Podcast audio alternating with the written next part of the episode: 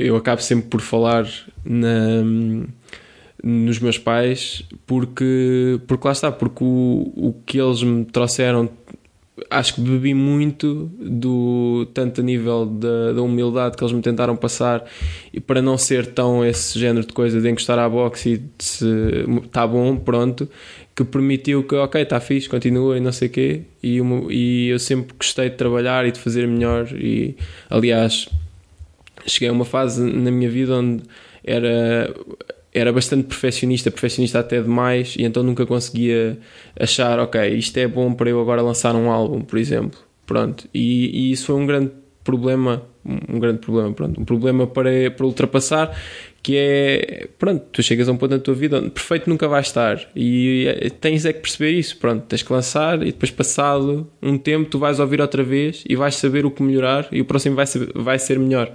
Pronto, e aí é que está o segredo porque se tu procurares tipo o álbum de estreia ou a música de estreia perfeita, tu se calhar passas a tua vida toda e nunca mandas nada cá para fora e nunca fazes nada. E seja uma música, seja um projeto qualquer que tu tenhas a nível pessoal da tua vida.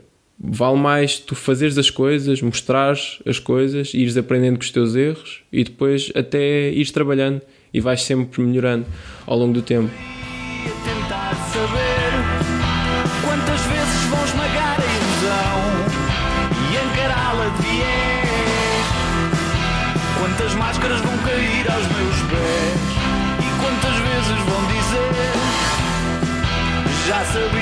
Sem saber? Quantas desculpas vou eu forjar Só para me perder?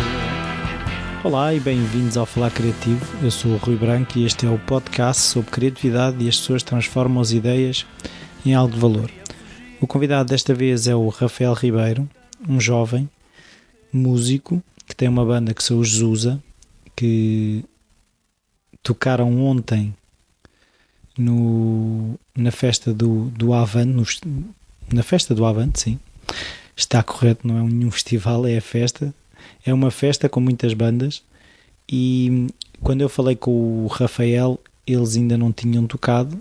Fala-se na entrevista de irem tocar ao Avante mas eh, agora que estou a publicar o episódio, eles já tocaram. E eu conheci o Rafael porque ele é a pessoa que trata da parte dos microfones, da parte do som, quando há apresentações do, de um grupo de teatro do qual eu faço parte no colégio da minha filha. Um, e eu, desde que conheci o Rafael, percebi que estava ali um, um jovem, um miúdo com, com as ideias. Um, bem definidas de, do que quer para ele e achei também que seria interessante um, a seguir à entrevista do Frankie Chaves, que foi a última, também músico, mas em, em estados diferentes da carreira. O Frankie Chaves já, já é uma pessoa que tem vários álbuns editados, já está na música há muitos anos e, e comparar no fundo quase uh, outro exemplo de alguém que está a começar, de alguém que tem outras dúvidas, não as mesmas, eh, se calhar outras certezas, porque a visão que tem é diferente, mas achei engraçado comparar, quase fazer este contraponto entre o, uma pessoa que já cá está há mais tempo e uma pessoa que está agora a, a chegar a sério esta coisa da música e de fazer música e de viver da música. Espero que gostem. Eh, até já. Então, olá, Rafael. Olá, boa tarde. Obrigado por, por teres, teres cá vindo a casa. Obrigado pelo convite. Eu vou começar contigo, como começo sempre, que é saber se na tua infância a criatividade estava presente de alguma forma, se havia artistas na família, hábitos culturais, tipo ir ao museu ao domingo, ou okay. essas coisas. O familiar em engenhocas, que às vezes também... Também ajuda, não yeah. é? Não, uh, o meu pai, quando era novo, era músico uh, de baile. Não é bem o estilo de música que eu pratico, mas era. Ele era músico, tocava guitarra e cantava numa banda de baile ali para os lados de Terceira e corria essas zonas todas uh, na sua juventude e portanto sempre me impulsionou muito para eu começar a estudar música desde pequeno e foi assim aquela mãozinha em casa. Mas começaste a estudar música com que idade? Eu comecei a estudar música aos 10 anos, uh, comecei por estudar piano aos 10 anos. E depois é que passei para a guitarra, a primeira guitarra clássica, e depois é que entrei guitarras elétricas e assim. Mas o teu pai já te punha a tocar? Ou... Uh, sim, ele. Lá está. Co- Como eu comecei pelo piano, ele guardou um bocado a guitarra, que era o que ele tocava, uh, para, Para não te estragar. para não me estragar, exato. Mas eu, particularmente, eu não achei o ensino do piano naquela altura, que eu hoje em dia também toco piano e gosto bastante. Ahm, mas naquela altura ele não, não me impulsionou tanto para a guitarra. Metia-me a tocar, gostava bastante de me ouvir tocar piano, mas deixou a guitarra um bocadinho de parte. Mas eu acabei por, eh, acho que intrinsecamente, por o ver a tocar, acabei por eh, ser o instrumento que eu preferi. Mas tu já preferi. querias? Ou seja, quando andavas a ter aulas de piano já te apetecia à guitarra ou ainda não? É, mais ou menos. No início, não. No início, eu acho que achava muita piada ao, ao piano. Só que depois também, como lá está, nem todos os miúdos são iguais e a mim davam-me aquelas coisas, partituras clássicas que são importantes e eu mais tarde aprendi a gostar, mas na altura não tinha muita cabeça para isso. E na guitarra sempre era para, dava para tocar as coisas mais giras. Eu sempre Estavam na moda. na moda, exato. Bom, na moda há 15 anos. Já era há 15 anos atrás. Eh, e, mas o, lá está, o meu pai sempre gostou muito de Carlos Santana, Eric Clapton e ouvi essas coisas e essas coisas maioritariamente são tocadas na guitarra. Portanto, eu gostava muito mais da guitarra para seguir esses exemplos do que o piano, que eu não tinha nenhum exemplo palpável. Richard Klederman. Exato. nada, nada me puxava para tocar peças. hum, Não havia, que nenhum, eu- não havia nenhum gajo fixe a tocar piano. a tocar piano, não. Para mim, na altura, não havia. Pósteres de pianistas na... Não existe só póster de guitarrista, exatamente. Ninguém tem um póster de um rapaz num piano de cauda. Yeah. É isso. E portanto, sempre puxei mais para a guitarra. Então, e, e o objetivo, eh, quando perguntavam aquela coisa, o que é que acham de quando fores grande, já passava pela música? Não, não, não. Isso foi uma pedra que me bateu na cabeça, pai, com 15 anos. É que, é que comecei a enverdar mesmo pelo caminho da música. Quando comecei a tocar guitarra elétrica e essas coisas, é que comecei a entrar nessa onda do rock and roll e que não me deixou até aos dias de hoje. Às vezes passa, outras vezes não passa. Pronto, porque, porque eu antes queria, aliás, estudava e gostava de outras áreas, ainda gosto hoje em dia e queria seguir uma, acho que uma profissão dita mais normal do que. Mas era aquela questão de o artista não ganha dinheiro, ou qual é que era.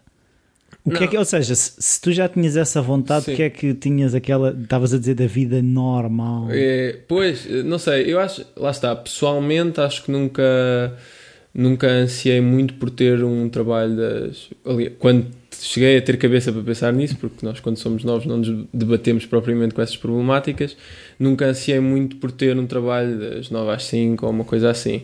Ah, sempre pensei em ter outra coisa e a música realmente, quando realmente descobri a- toda esta parte do, do rock and roll e isso foi sempre o que mais ah, puxou por mim e, hoje sei que é aquilo que, que eu quero fazer, mas nunca foi uma coisa que lá em casa me dissessem não, tens que seguir eh, Tens ganhar a caminho, vida." tens ganhar a vida, não, nesse aspecto os meus pais sempre foram pessoas ah, bastante li- livres nesse aspecto e sempre me deram a oportunidade de eu escolher aquilo que queria seguir. Então, mas na escola, no décimo ano, para aí deves Uhum. ter, ter de escolher alguma área, o que é que escolheste?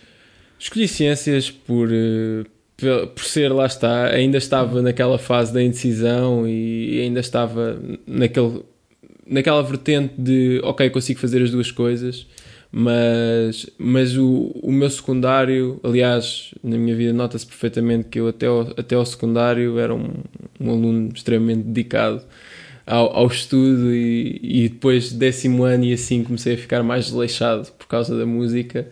Uh, não que seja um bom exemplo, porque acho que nós temos tempo para fazer tudo, mas bate também naquelas idades de- da rebeldia e dessas coisas todas, e então uh, comecei a ligar mais à música e desligar um bocado dos estudos. E na, na faculdade, depois eu fui para a Escola Superior de Música, que foi já o assumir de que queria mesmo estar ligado a este ramo. Até foste tirar um curso de quê?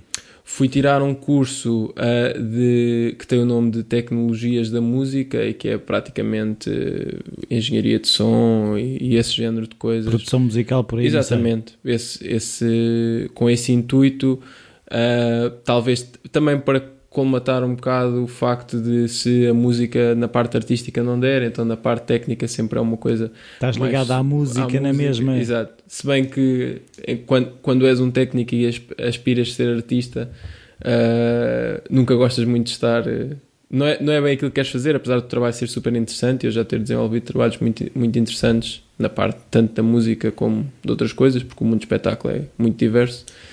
Uh, tu queres sempre é estar em palco a tocar e é aí que está o teu foco sempre. Até aí, tiraste esse curso e depois arranjaste logo trabalho? Não, uh, aliás, o, até posso dizer, lá está, mas isso já é uma opinião mais pessoal que eu acho que é, é muito difícil nós sairmos de uma faculdade e estar preparados para o que quer que seja, seja na parte da produção musical, seja em qualquer outra coisa, porque o mundo de trabalho é uma coisa totalmente diferente. E onde eu aprendi muito e que eu acho que foi a minha faculdade foi eh, num estágio que eu fiz num teatro na Amadora, numa casa de espetáculos, que era o Teatro dos Recreios da Amadora, e que tive a o sorte. O antigo Cineplaza, não é? Exatamente. Uh, e que tive a sorte uh, de ter uma pessoa a ensinar-me, que é um grande técnico, é o Mário Pereira, e ele ensinou-me basicamente tudo o que eu sei hoje, tanto a nível de som como a nível de luz. Um, ele já tinha estudado na Gulbenkian e coisas assim, e no Chapitou. E, e, pronto, e, e, acho que nesta, nesta área, como, como em qualquer outra, mas pronto, eu só posso falar daquilo que sei. Nesta área, nós bebemos muito da experiência de outras pessoas e, e de trabalhar no dia a dia com as coisas, e foi aí que eu aprendi uh, o, que, o que sei hoje desta profissão. Ainda tenho muito para aprender, e, mas pronto, mas é a meter as mãos na massa, como se diz. Mas foi nesse estágio, ou seja, e desse estágio ficaste lá? Sim, depois fiquei lá durante 3 anos, uh, ou seja, o estágio foram 6 meses, portanto, durante 2 anos e meio depois fui trabalhando lá e, traba e, e depois isso permitiu-me uh, entrar num regime mais de freelancer e conhecer companhias de teatro, companhias de bailado e, e desenvolver trabalhos para, para essas companhias e ganhar alguns contactos que me permitiram trabalhar noutros sítios, como Teatro do Bairro, uh, coisas assim. Então, que tipo de trabalho é que, ou seja, qual é que é o input que um técnico desses tem sobre um espetáculo desses? Uh, depende de onde tu, do, da posição em que, em que tu estás. Se tu fores, por exemplo, um, um técnico ligado a, a, uma casa de espetáculos, se tu trabalhares diretamente numa casa de espetáculos, o teu input no espetáculo em si é pouco, porque tu recebes o material que vem de fora, seja desenhos de luz, desenhos de som, já te vem tudo tratado e o teu único trabalho é montar Pronto, e depois as companhias trazem os seus próprios técnicos para operar o espetáculo. Se tu trabalhares diretamente com uma companhia a nível de luz, que é onde tu tens um maior, uma maior quantidade de trabalho, diga-se a nível artístico, é que tu tens um input maior, porque vais programar na tua cabeça e desenhar como é que vai ser a luz do espetáculo, que influencia muito a maneira como as pessoas veem o espetáculo. Na parte do som já não é tanto assim, já é só uma questão de qualidade e que também é um trabalho muito importante, maioritariamente nos concertos, não é? Uh, que é para fazer o som chegar às pessoas o mais fiel possível daquilo que está a ser tocado em palco. Pois, e, e então aí, aí começou, tu percebeste, se calhar a minha carreira vai ser técnico de som, ou a música continuava, como é que foi isso? Não, eu ainda hoje, e lá está, eu tenho o meu projeto e sempre acredito que a minha carreira vai ser uh, passar pela música e, e ser um músico a, a, tempo inteiro. A parte da técnica simplesmente é, é algo que eu aprendi a gostar e é interessante fazer e acho que também ainda hei de desenvolver mais trabalhos desse nível. Um, e pronto, e dá-nos dá só, abre-nos os olhos para outras coisas, porque ser músico ou ser artista, é, seja de qualquer tipo for, seja um dançarino, seja um ator, nunca pode ser visto como uma coisa singular, ou seja, o teu trabalho nunca é tipo eu sou músico e pronto. Não, porque o, o espetáculo em si é que é o importante, não é. E o espetáculo é feito de muitas coisas, para além da música, é feito da tua performance, é feito do o, o teu cenário, do, das luzes, pronto. Tudo é o espetáculo e é isso que tu tens que entregar ao público, porque se tu te concentrares só no, no que tu estás a fazer e não tiveres uma equipa a trabalhar contigo e não desenvolveres um espetáculo como um todo, uh, tu não vais conseguir chegar ao público da mesma maneira. Por isso é que é muito diferente quando tu ias ver, por exemplo, um espetáculo dos Pink Floyd ou uma coisa assim. Aquilo não era só música dos Pink Floyd, aquilo era toda uma coisa. É uma experiência. É uma experiência, exato. E é isso que tu guardas, é isso que tu queres ir ver. Tu não queres, acho eu, pronto, na minha opinião, tu Se não não pões o disco a tocar na. Exatamente, é isso. Senão vais ver pessoas a tocar o disco e ok, é fixe e não sei o quê, mas estás em casa a ouvir, tu queres ir a um concerto ao vivo e sair de lá tipo cheio e perceber que o facto de teres estado lá foi diferente da pessoa que viu aquilo em casa ou que ouve a música deles em casa, pronto. E, e aí é importante, e acho que foi importante para mim perceber o que é que está por trás dessas áreas, porque ajuda-me também enquanto artista e enquanto músico a saber o que é, que- o que, é que gera o espetáculo em si. Então, e uh, a- a- quando é que começou, por exemplo, tu escreves as letras, as músicas, começaste logo desde o início a experimentar ou andaste muito nos- nas covers e nessas coisas? Não, aliás, de todo. Sou um músico que nunca, nunca liguei muito a fazer covers. Eu sempre procurei ter o meu projeto originais e já tive 30 mil uh, projetos originais. Quando era, quando era mais novo comecei na onda dos heavy metals e do hard rock. Depois passei para uma coisa mais songwriting e cenas mais calmas, gente Ben Harper, porque também era mais difícil encontrar músicos para tocar comigo.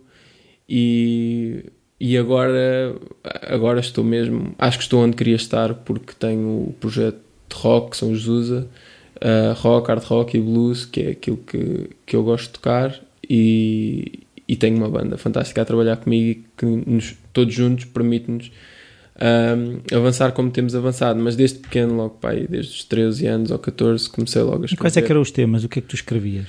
Ah, na altura nós somos motivados, também somos motivados sempre pelas nossas influências, não é? Pronto. E como eu na altura ouvia muito Metallica, Iron Maiden, era sempre aqueles temas ah, esotéricos e, de, e também aquelas coisas mais ligadas à antiguidade, as guerras gregas e romanas e o Egito e aquelas coisas muito do fantástico. Até como é que tu começavas a construir uma música sobre onde com 13 ou 14 anos, como é que tu Certo. construías isso?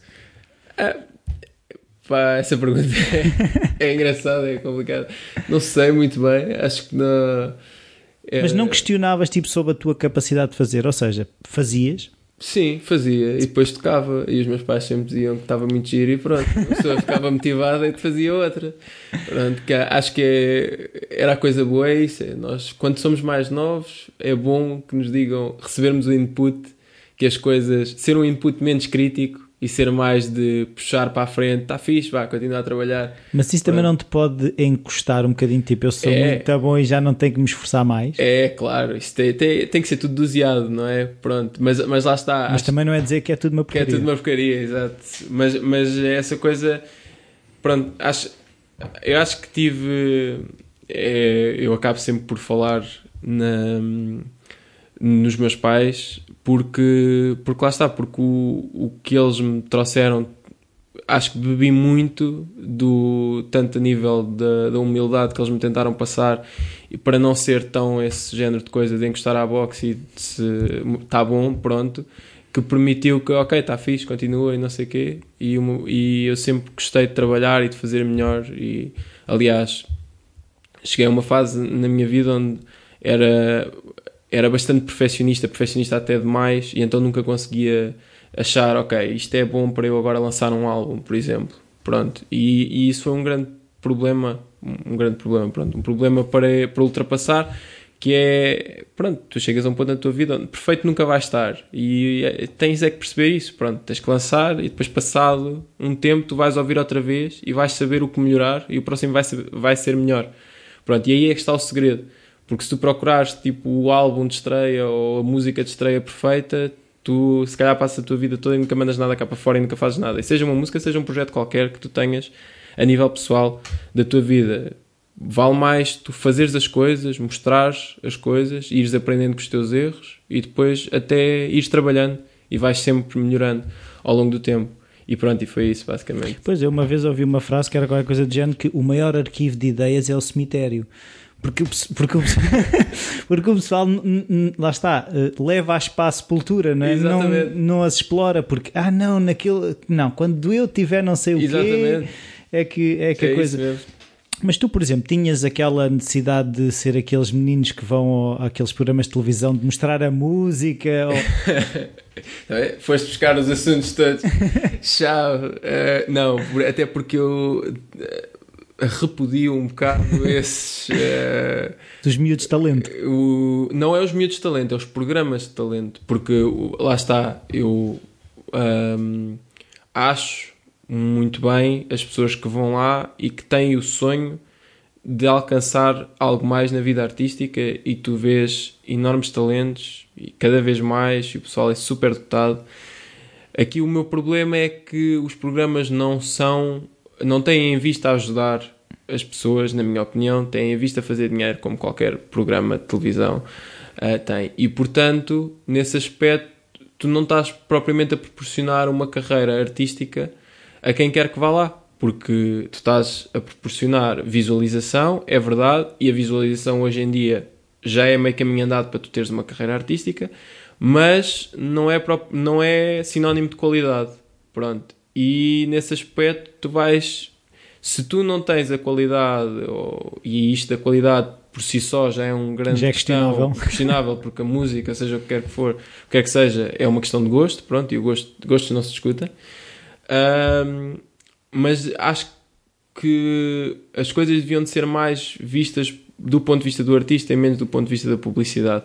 Pronto, porque senão tu vais ter casos em que pessoas passam lá e rapidamente são esquecidas, especialmente num país tão pequeno como Portugal é para esse género de coisas, porque na América que eles têm espaço e mercado para tudo e cá em Portugal Infelizmente nós não somos assim. E além pronto. disso, o mercado deles é o mundo, nosso é Exa mais difícil de ser o mundo. Exatamente, pronto um, tu vai-te acontecer coisas que, pronto, os artistas podem passar por lá, tu até podes ganhar, por exemplo, um Ídolos ou um The Voice, e tu acabas por ficar um bocado à margem das tuas potencialidades. Um, pronto, porque as coisas não são levadas a cabo da maneira que eu acho que deviam, deviam de ser levadas. É, até porque tu hoje em dia tens, e, isto, e os programas de, de televisão de, de, talentos vão um bocado em contra isto, que, é, que eu acho que é um problema que nós temos hoje em dia, é que tu tens muita ideia do estrelato instantâneo, que é do género, eu tenho uma ideia de um milhão de euros, ou tenho uma voz que vale um milhão de euros, e eu do dia para a noite consigo chegar um, o dinheiro aparece na conta. Na conta, exatamente. Pronto. Mas isso é a história que passa uma vez no YouTube, porque as outras 100 mil que não passam no YouTube são aquelas do rapaz que trabalhou durante 10 anos e que chegou lá ao final tipo de 20 ou 30 anos de carreira. Pronto. E essas histórias são o mundo, pronto, que é fruto do teu trabalho. A história do rapaz que criou o Facebook foi um. Pronto. E mesmo assim a história não está bem contada. Né? Exatamente. Né? Há muita pronto. hora e muita. Muito trabalho, lá está. Mas as coisas passam cá para fora como se nos tempos de hoje bastasse ter uma ideia boa, bastasse uh, ir a um programa de televisão que a tua vida está safa. Pronto. Há casos que é assim. Pronto. E pode acontecer. Mas isto não é uh, solução para toda a gente. Pronto. E, e isto faz com que muitas das pessoas achem que, primeiro, que é preciso trabalhar menos do que aquilo que é realmente uh, e que desmotivem mais depressa quando o, resultado não é tão expressivo tão rapidamente. Pronto, e... Porque se não é, é porque não tinha que ser. É porque não tinha que ser, pronto. Mas não vale a pena esforçar mais, não é? Exato, porque já devia ter sido porque houve um rapaz aqui ao lado da minha casa que foi famoso só porque apareceu num programa de televisão, portanto essa é a solução. E isso não é assim, e nós temos que dar valor, acho que é uma das coisas que se perdeu, porque acho que antigamente, eu não estava lá para viver, mas é o que eu ouço dos meus avós e dos meus pais, porque tu antigamente ias para um trabalho e se calhar passavas lá 20 anos naquele trabalho e atingias o patamar superior fruto do teu trabalho durante 20 anos. Pronto. E na música eu gostava muito. Se o, o sítio onde eu quero chegar na música for só daqui a 20 anos, então é esses 20 anos que eu tenho que passar a trabalhar e a compor. E, uh, e não, não tens pressa? Não, acho que acho que temos que passar um bocado por cima disso. É claro que uma pessoa quando é, quando é jovem e, pronto, e também quando é mais, mais velha, acho que esses sonhos não desaparecem. Tu queres sempre tocar no Rock in Rio e naqueles festivais todos lá fora, e o meu sonho é encher o Wembley e, e coisas assim, porque vivi com Queen e coisas assim a encherem estádios e, e todos esses sonhos, pronto. Mas isso é uma coisa que não me cabe a mim decidir e, e, acho que está muito longe de qualquer a pessoa. Pronto, isso é, é uma coisa que ou acontece ou não acontece. Pois, mas há uma questão que eu outro dia por acaso estava a ler e queria te perguntar, que era a Diz-me. questão de hum, tu acreditas no trabalho, Hum. mas também acreditas na sorte, ou seja, ah, é que a questão é, se só acreditas no trabalho, Aham. hum, não estás disponível para que um salto maior, tipo, Certo. a oportunidade, tipo, não acreditas, estás a ver? Sim, sim, sim. Até que ponto é que este belief, esta fé ou esta sorte que pode Certo. surgir também não é um motor? É, não, mas é. eu- lá está, a minha maneira. Isso é uma excelente questão. E, e a maneira como eu vejo as coisas é. A sorte. Existe sorte e existe trabalho. Para mim existem os dois. Só que a sorte não depende de mim. Pronto. E então essa. Eu nem sequer vou muito pensar nela. Porque eu acho que a qualidade. O nosso trabalho faz um pouco a nossa sorte. Pronto. E quanto mais tu trabalhares, mais te pões a jeito para ter sorte. É um bocado assim que eu vejo as coisas. Agora podes não ter. Nunca. Pronto. E portanto não vale muito a pena debater-te sobre se és uma pessoa sortuda ou não e, se, e veres o que é que acontece à tua volta e, e se fosse eu, ele estava no sítio certo à hora certa e eu estava no sítio errado à hora errada. Pronto. Isso acontece.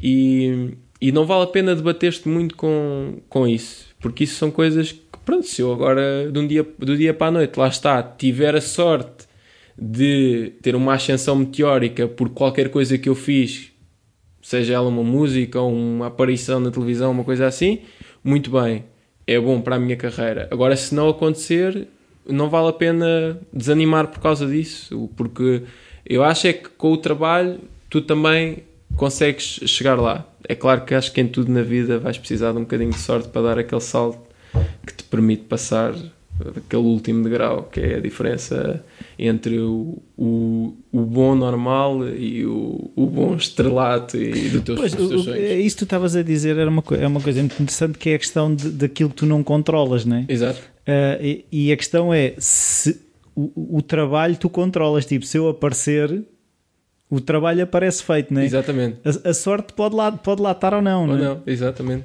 Ah, e então, ah, tu como é que ah, agora ah, divides o teu tempo? Ou seja, a questão é: ah, trabalhaste como técnico de som e depois ah, agora continuas a, a trabalhar como técnico de som? O que é que tu fazes? Ah, menos, menos, porque cheguei, decidi que ia tirar especificamente um- uma parte da minha vida para me dedicar só à música e fazer, estar completamente focado naquilo que é preciso para evoluir a minha banda e o meu projeto, compor, a gravar e, e tudo isso implica uma grande quantidade de tempo e uma grande disciplina porque é um trabalho que tu podes fazer seja às 9 da manhã como às 9 da noite, mas se tu te puseres numa situação onde acordas todos os dias às 3 da tarde, é um bocado mais difícil depois tu teres alento para trabalhar durante o dia e esta questão dos horários é muito complicada de gerir.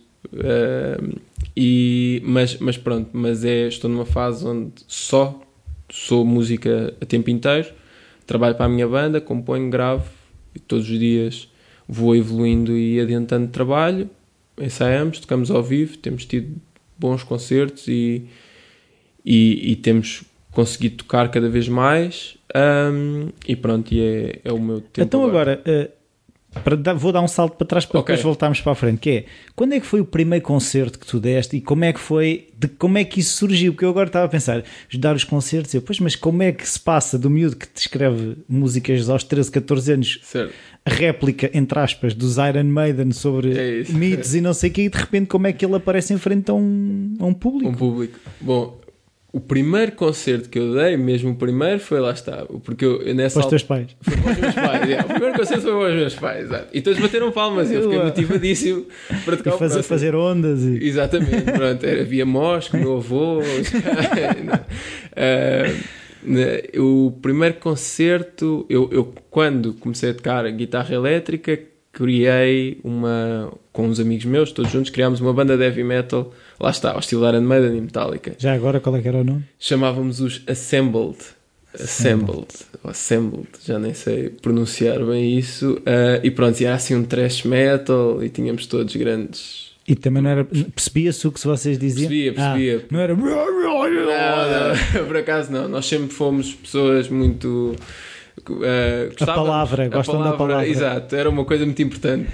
E, e, e tínhamos esse projeto e, e começámos até por tocar naqueles concursos de bandas de, de escola, de secundário, pronto, que eu lembro perfeitamente que isto era uma coisa que havia ali no pavilhão dos Lombos, que era o Linha Tour. E era um concurso de bandas, e era só bandas assim do heavy metal, tudo da mesma idade. Juntava-se ali os Maristas de Carcavelos, a Madorna, o Liceu de São João, toda a gente tinha uma banda para pôr lá. E então era uma coisa muito engraçada. Pronto. E, e acho que com essas, esses projetos de heavy metal nós tocávamos basicamente assim, tocávamos na escola e não sei o quê. E, e foi giro para ganhar aquelas primeiras experiências de palco. Foi, foi muito interessante. Um, depois é que tive uma data de tempo parado sem, sem tocar ao vivo. Por, uh, por, por não ter nenhum projeto, lá está, por estar naquela fase do perfeccionismo, não ter nenhum projeto para apresentar.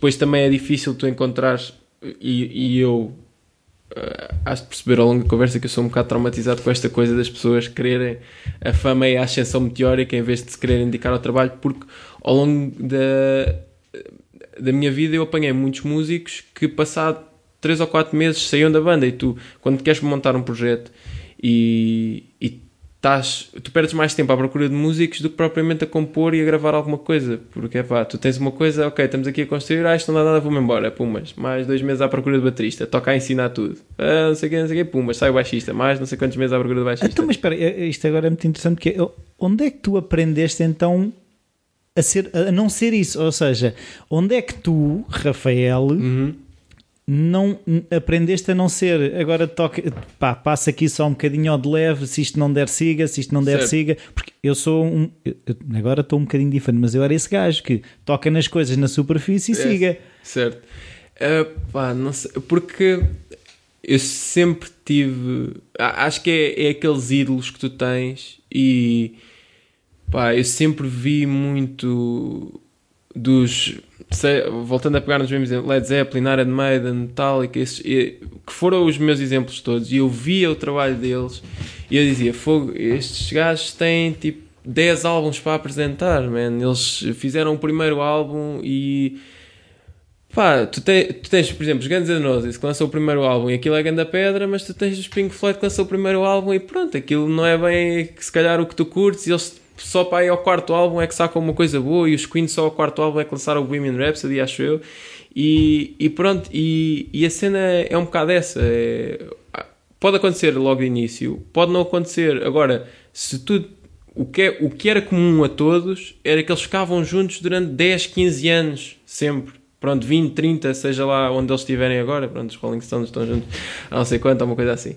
Mas eles ficavam sempre juntos durante esse tempo. E Mas eu... já não estão vivos aquilo. É, pois, exato. Aquilo já é uma coisa que a noite não percebes muito bem. Já é um afterlife. é, e, e, e, eu acho que isso é que era o segredo. Eu sempre achei e continuo a achar que esse é que era o segredo para eles serem as bandas que são hoje em dia. É o facto de eles a terem. perseverança. Exatamente porque tu só consegues fazer, fazer grandes obras de arte e grandes obras-primas quando tu tens um grupo contigo e vocês estão todos no mesmo nível, no mesmo patamar a, a pensar e a ver as coisas da mesma maneira. E isso tu só consegues com o tempo, quando as pessoas estão juntas durante muito tempo e começam a perceber e a caminhar no mesmo sentido. E, e eu sempre prezei muito isso. É, o, o, a evolução das coisas quando tu passas tempo com as pessoas. E sempre procurei isso. E pronto, e nessa fase foi, foi muito difícil encontrar uh, músicos, até porque cá em Portugal, depois tu ultrapassas, já é, já é outro tópico também dá pano para mangas, mas tu, tu quando passas, quando estás na, na, na escola, secundária e não sei o quê, tu tocas com músicos que são da tua, pronto, do, da tua faixa etária, uh, da tua faixa etária e e eles e, e, vocês estão todos basicamente ao mesmo nível. Mas quando tu sais do secundário e vais começar a procurar músicos, seja pelas zonas de Lisboa, e começas a interagir com músicos que são já catedráticos, por assim dizer. Tem 50 anos. Ou têm 50 anos, ou já estudam, fazem conservatórios e universidades. E esses músicos já procuram outro tipo de coisa, pronto. E é muito difícil tu juntar. Já não pessoas. querem brincar. Exatamente, pronto. Só que, infelizmente, não querem brincar, que eu até acho uma coisa bastante boa por, pronto, qualquer projeto que seja deve ser levado com pés e cabeça e ser uma coisa séria, mas também não estão muito disponíveis para projetos originais porque, infelizmente, Não paga as contas. não paga as contas, exato. Os projetos de covers dão muito mais. Em qualquer barzinho. Exatamente, pronto. E nesse aspecto é muito difícil encontrar pessoal para tocar, muito. E então levei uma grande quantidade de tempo até assentar, tanto que eu, o, meu, o primeiro álbum deste projeto que tenho agora, que são os Zusa, hum, foi, foi basicamente, eu compus o álbum e mandei-o cá para fora com tudo feito. Eu tocava o baixo e a bateria, mas compunha. O baixo e a bateria não. Tocava o baixo e a guitarra e compunha a bateria a computador e não sei o quê. E só depois é que consegui arranjar músicos para tocar comigo e estabelecer a banda ah, que, como estamos agora. Pronto. Portanto, primeiro foi preciso ter alguma coisa para mostrar. Ah, para conseguir atrair eh, músicos para tocar comigo e para fazerem parte Então, deste projeto. Mas eh, tu então, porque é que tinhas essa necessidade de, de estar a, a fazer as tuas coisas? Ou seja, se- por um lado havia quase essa informação, tipo, não, não, tu tens é que deixar-te disso e começar a fazer covers porque o, merc- o mercado existe é para as covers. Certo. E tu baixas, baixas a cabeça para, para a secretária e começas a escrever as músicas ou... O que, é que, o que é que me levou por aí? Ah, Porque o outro caminho, teoricamente, era mais fácil. Era, e, e, E se calhar começavas logo a ganhar dinheiro e Sim. estás a ver. Sim, sim, sim. É pá, não sei, nunca gostei. Eu nunca gostei muito de tocar eh, sem ser para mim e às vezes para nos divertirmos um pouco e nos ensaios nós tocamos uma malha ou outra para curtir. E é giro, por exemplo, já aconteceu num concerto ao vivo, aliás, num concerto bem recente, nós, uma, uma das, um dos miúdos que estava na plateia Pediu a Ah, Xana Toc Toc. não, não foi Toc Toc, mas chamava-se Chico. E. Da Luísa Sobral é esse? Não. Hã? O Chico é a música da Luísa Sobral? Não, não, não. O miúdo chamava-se Ah. Chico. O miúdo chamava-se Chico. E a gente, ah, chama-se Chico, então esta é a partida. Começámos a tocar o Chico Fininho e pronto. Ah, E, e pronto. E esse, esse género de coisas eu Sim. acho interessante, tem piada e pronto. Mas eh, eu nunca gostei de ficar horas e horas a tocar músicas de outras pessoas porque, lá está, o que queria era que as pessoas ouvissem o meu material e, e, e ter mesmo um projeto de originais. E escrever esse álbum, tu imaginaste logo um álbum ou foste fazendo canções? Uh, eu imaginei logo um álbum porque sempre fui muito adepto de, de lançar do, do álbum em si, mesmo da, do físico, do álbum físico, que hoje se perdeu muito, pronto, e faz parte, não, não sou daquelas pessoas que é tipo Saudosista. contra, exa, exato, saudosista, que não, os álbuns é que era bom e o vinil. Queimem os MP3. Exatamente, pronto. E o Spotify acaba com isso tudo. Não. É, isso é a evolução das coisas. E a evolução é boa, sendo. Há sempre coisas más e há sempre coisas boas. E essa, eu não acho que isso seja uma coisa má. Mas sempre fui fã do álbum físico e mesmo que seja uma coisa no Spotify, ter lá o, o facto de ser um álbum é, é, é diferente de tu lançar singles. Pronto.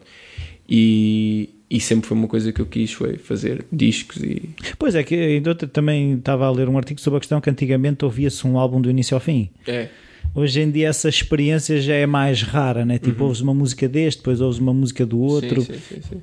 Tu, para ti, só fazia sentido construir o álbum, não fazia sentido. Sim, só. Porque, porque acho que quando tu ouves um álbum é que tu conheces mesmo a banda que estás a ouvir. Porque se tu só ouvires a música que passa na rádio deles, tu não sabes bem o que é, que é que eles são. Pronto.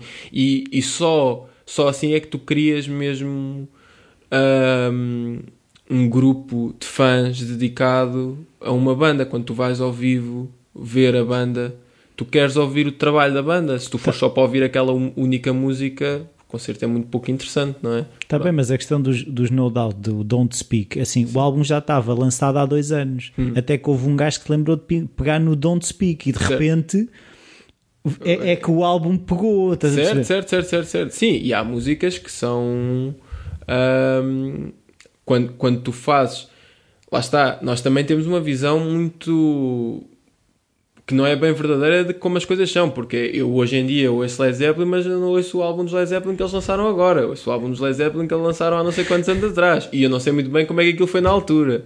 Pronto, uma pessoa lê Não os mas, artigos. não, mas antigamente é assim, tu pôres um disco a tocar, tu não, era, mais, era mais difícil tu estares a fazer shuffle, Exato. tipo tirar o disco, pôr o disco e a agulha. Com a agulha no sítio, exato, e voltar para trás. Exato, sim. Hoje esse fa- facilitismo também faz com que tu. E, e também é para o bom, porque tu podes saltar música e ouvir até várias vezes a música que gostas, mas às vezes até é para o mal, porque também te cansas mais depressa, ouves menos as outras, ouvi 30 vezes a mesma música do mesmo CD, pronto, já não quero ouvir mais, e perdes um bocado a coisa. E perdes, por exemplo, coisas que há álbuns que são mesmo feitos para tu ouvires e só fim, por exemplo, tu não consegues, se tu fores o The Wall de Pink Floyd, pronto, aquilo tem para aí 4 ou 5 músicas dignas do nome música, o resto são passagens e coisas que só fazem sentido se tu ouvires. Exato. Uh, se tu ouvires tudo, tudo junto, pronto, e isso é uma experiência que tu, se fizesse um álbum desses hoje em dia, se calhar ninguém ouvia. Até qual é que era a, tua ideia para o teu álbum? Ou seja, qual é que era a viagem, a tal experiência que uhum. falávamos que tu imaginaste para esse álbum? Uh, era só. No, no primeiro álbum, só queria mesmo trazer um bocado das raízes do rock, que é uma coisa que se tem vindo a perder um pouco cada vez mais por, pelos dias de, de hoje e que e tu tens não, não se ouve tanto especialmente nos meios mais comuns se tu fores à procura por, porque lá está, não é que tu não tenhas e não é que se tu fores à procura não encontres é mais naquilo que tu tens para que te é dado logo à primeira vista e que também conta, pronto, e eu acho que nós não devemos pegar nas coisas que é, às vezes depois há muita batalha entre os hipsters, que é o que é bom é aquilo que não se ouve, e depois o que é comercial é que é bom e não sei o quê, pronto. É tão e, alternativo que só há um gajo aqui é, que ouve, mas isso é que é bom, exato, pronto. E eu não gosto muito dessas batalhas, para mim música é música e cada um faz aquilo que gosta. A minha única coisa é que esta onda do rock e do hard rock e de, dos instrumentos, tu, tu ouvires uma guitarra, ouvires um solo de guitarra, ouvires um solo de bateria, o que quer que seja, tem-se vindo a desvanecer. E eu só queria, no meu primeiro álbum, trazer um bocado disso outra vez uh, ao topo e, e fazer, trabalhar sobre isso e ver a melhor maneira, porque eu também não me interessa fazer o que se fazia há 20, 30 ou 40 anos atrás. É entrar num, numa modernização do que, é, do que era o rock sem ser pelo caminho que ele está a levar por, a, por agora. Porque, e que tu vês a acontecer agora nas músicas, que é não tens quase rock nenhum e mesmo quando tens o rock é um bocado ainda processado, demasiado processado para o meu gosto. Então e tu quando quando estavas a construir o álbum, estavas a ouvir as tais, que tu diz, as tais referências, as tais uhum. origens do rock, ou tentaste afastar por causa das influências? É que depois, é, eu, às vezes, é. se não fica demasiado colado. Sim, sim, sim. Não, e, lá está. Esse é um, é a coisa boa de eu ter feito o álbum e de agora olhar para trás e perceber quais é que foram os meus erros. E, lá está. Eu acho que bebi demais das minhas influências e o álbum está foi pouco daquilo que eu queria mostrar. Uh, foi, foi bom do aspecto de trazer algumas das coisas que estavam um bocado perdidas, mas não foi bom do ponto de vista de englobar o que se faz hoje em dia e que também deve ser utilizado. Pronto. E nesse aspecto, nós estamos já a trabalhar no, no nosso segundo álbum e que uh, tudo indica será lançado no próximo ano. E, e nesse aspecto é pronto, é aprender com os erros e ver o que é que não foi feito antes e tentar e o caminho vai evoluindo. Foi bom beber das influências, mas tive um bocado de influência a mais nas coisas. Não me soube desligar tão bem quanto gostaria de ter desligado de coisas que já foram feitas. Pois, eu agora estava aqui a, a, a ouvir-te e a pensar que é a questão de esse primeiro álbum tu não o rodaste antes do gravar, ou seja, não foste experimentando as músicas. Este agora estão a fazer isso, já estão certo. a rodar músicas. Sim, sim, sim. Nós uh, temos quatro músicas do nosso novo álbum que já tocamos habitualmente ao. E ao ela vivo. tem sofrido alterações? Sim, sim, sim. Vão sofrendo. Aliás, eu, eu, eu, eu detesto trabalhar sozinho. Pronto, mais uma razão pela qual adoro a minha banda e, e, gosto muito de os ter comigo é porque sempre detestei fazer música sozinho, porque acho que tu podes ser o melhor músico do mundo, mas tu és, é és, um. és, uma pessoa, yeah, és só uma pessoa e o teu raio de visão vai ser sempre muito fechado quando comparado com o que cinco pessoas dentro de uma sala conseguem E é subjetivo, fazer. não é? Exatamente, pronto. E tu precisas mesmo de alguém que esteja lá e te diga, não, olha, isso não está bom, pronto. E que sejam as cinco pessoas da tua banda a dizer, não, isso não está bom, nós não vamos por aí, Pronto. Porque tu às vezes achas coisas que estão muito boas e que não estão, e vice-versa, pronto. E, e isto ajuda-te a crescer e, e dá também um novo, um novo ar à tua música, um novo espaço para respirar. E tanto o baterista como o baixista que entraram para a banda, epá, tu sentes mesmo um novo groove, um novo funk que eles trazem e depois cada pessoa tem as suas influências e isso também é super importante porque eu puxo mais para o rock, mas o baterista pode puxar mais para o funk e então tu juntas ali e é isso que traz a modernidade ao teu som. Isso, isso é que vai fazer mesmo A mescla. a, a mescla e, e que vai tornar a coisa interessante. Porque tu hoje em dia tu tens músicos muito mais dotados, muito mais novos do que tinhas antigamente, porque os músicos hoje em dia estudam, os músicos hoje em dia têm uma aprendizagem muito mais rápida. Tu vais ao YouTube, aprendes tudo. Antigamente não havia nada disso, pronto. E, e, portanto, no que toca ao virtuosismo, hoje em dia tu tens 500 mil virtuosos, antes só tinhas um. Pronto, portanto, não é do ponto de vista técnico que as coisas vão ser difíceis. É Porque do tu hoje em dia já aprendes de 500, não aprendes só de um. de um. Não é do teu mestre. Exatamente, pronto. E tu, e tu bebes muita coisa e tu- o, aqui a dificuldade é tu canalizares isso para algo palpável. Ou seja, é tu, tu tocas tudo, seja na guitarra, seja na bateria, tu consegues tocar tudo. Pronto. Agora, desse tudo, tu escolheres, mas eu agora só quero fazer uma música. Pronto. Essa é que é a dificuldade do ponto de vista criativo. Hoje em dia, porque pronto, antigamente eles tocavam aquilo e tocavam aquilo, pronto, não, não saía muito ali.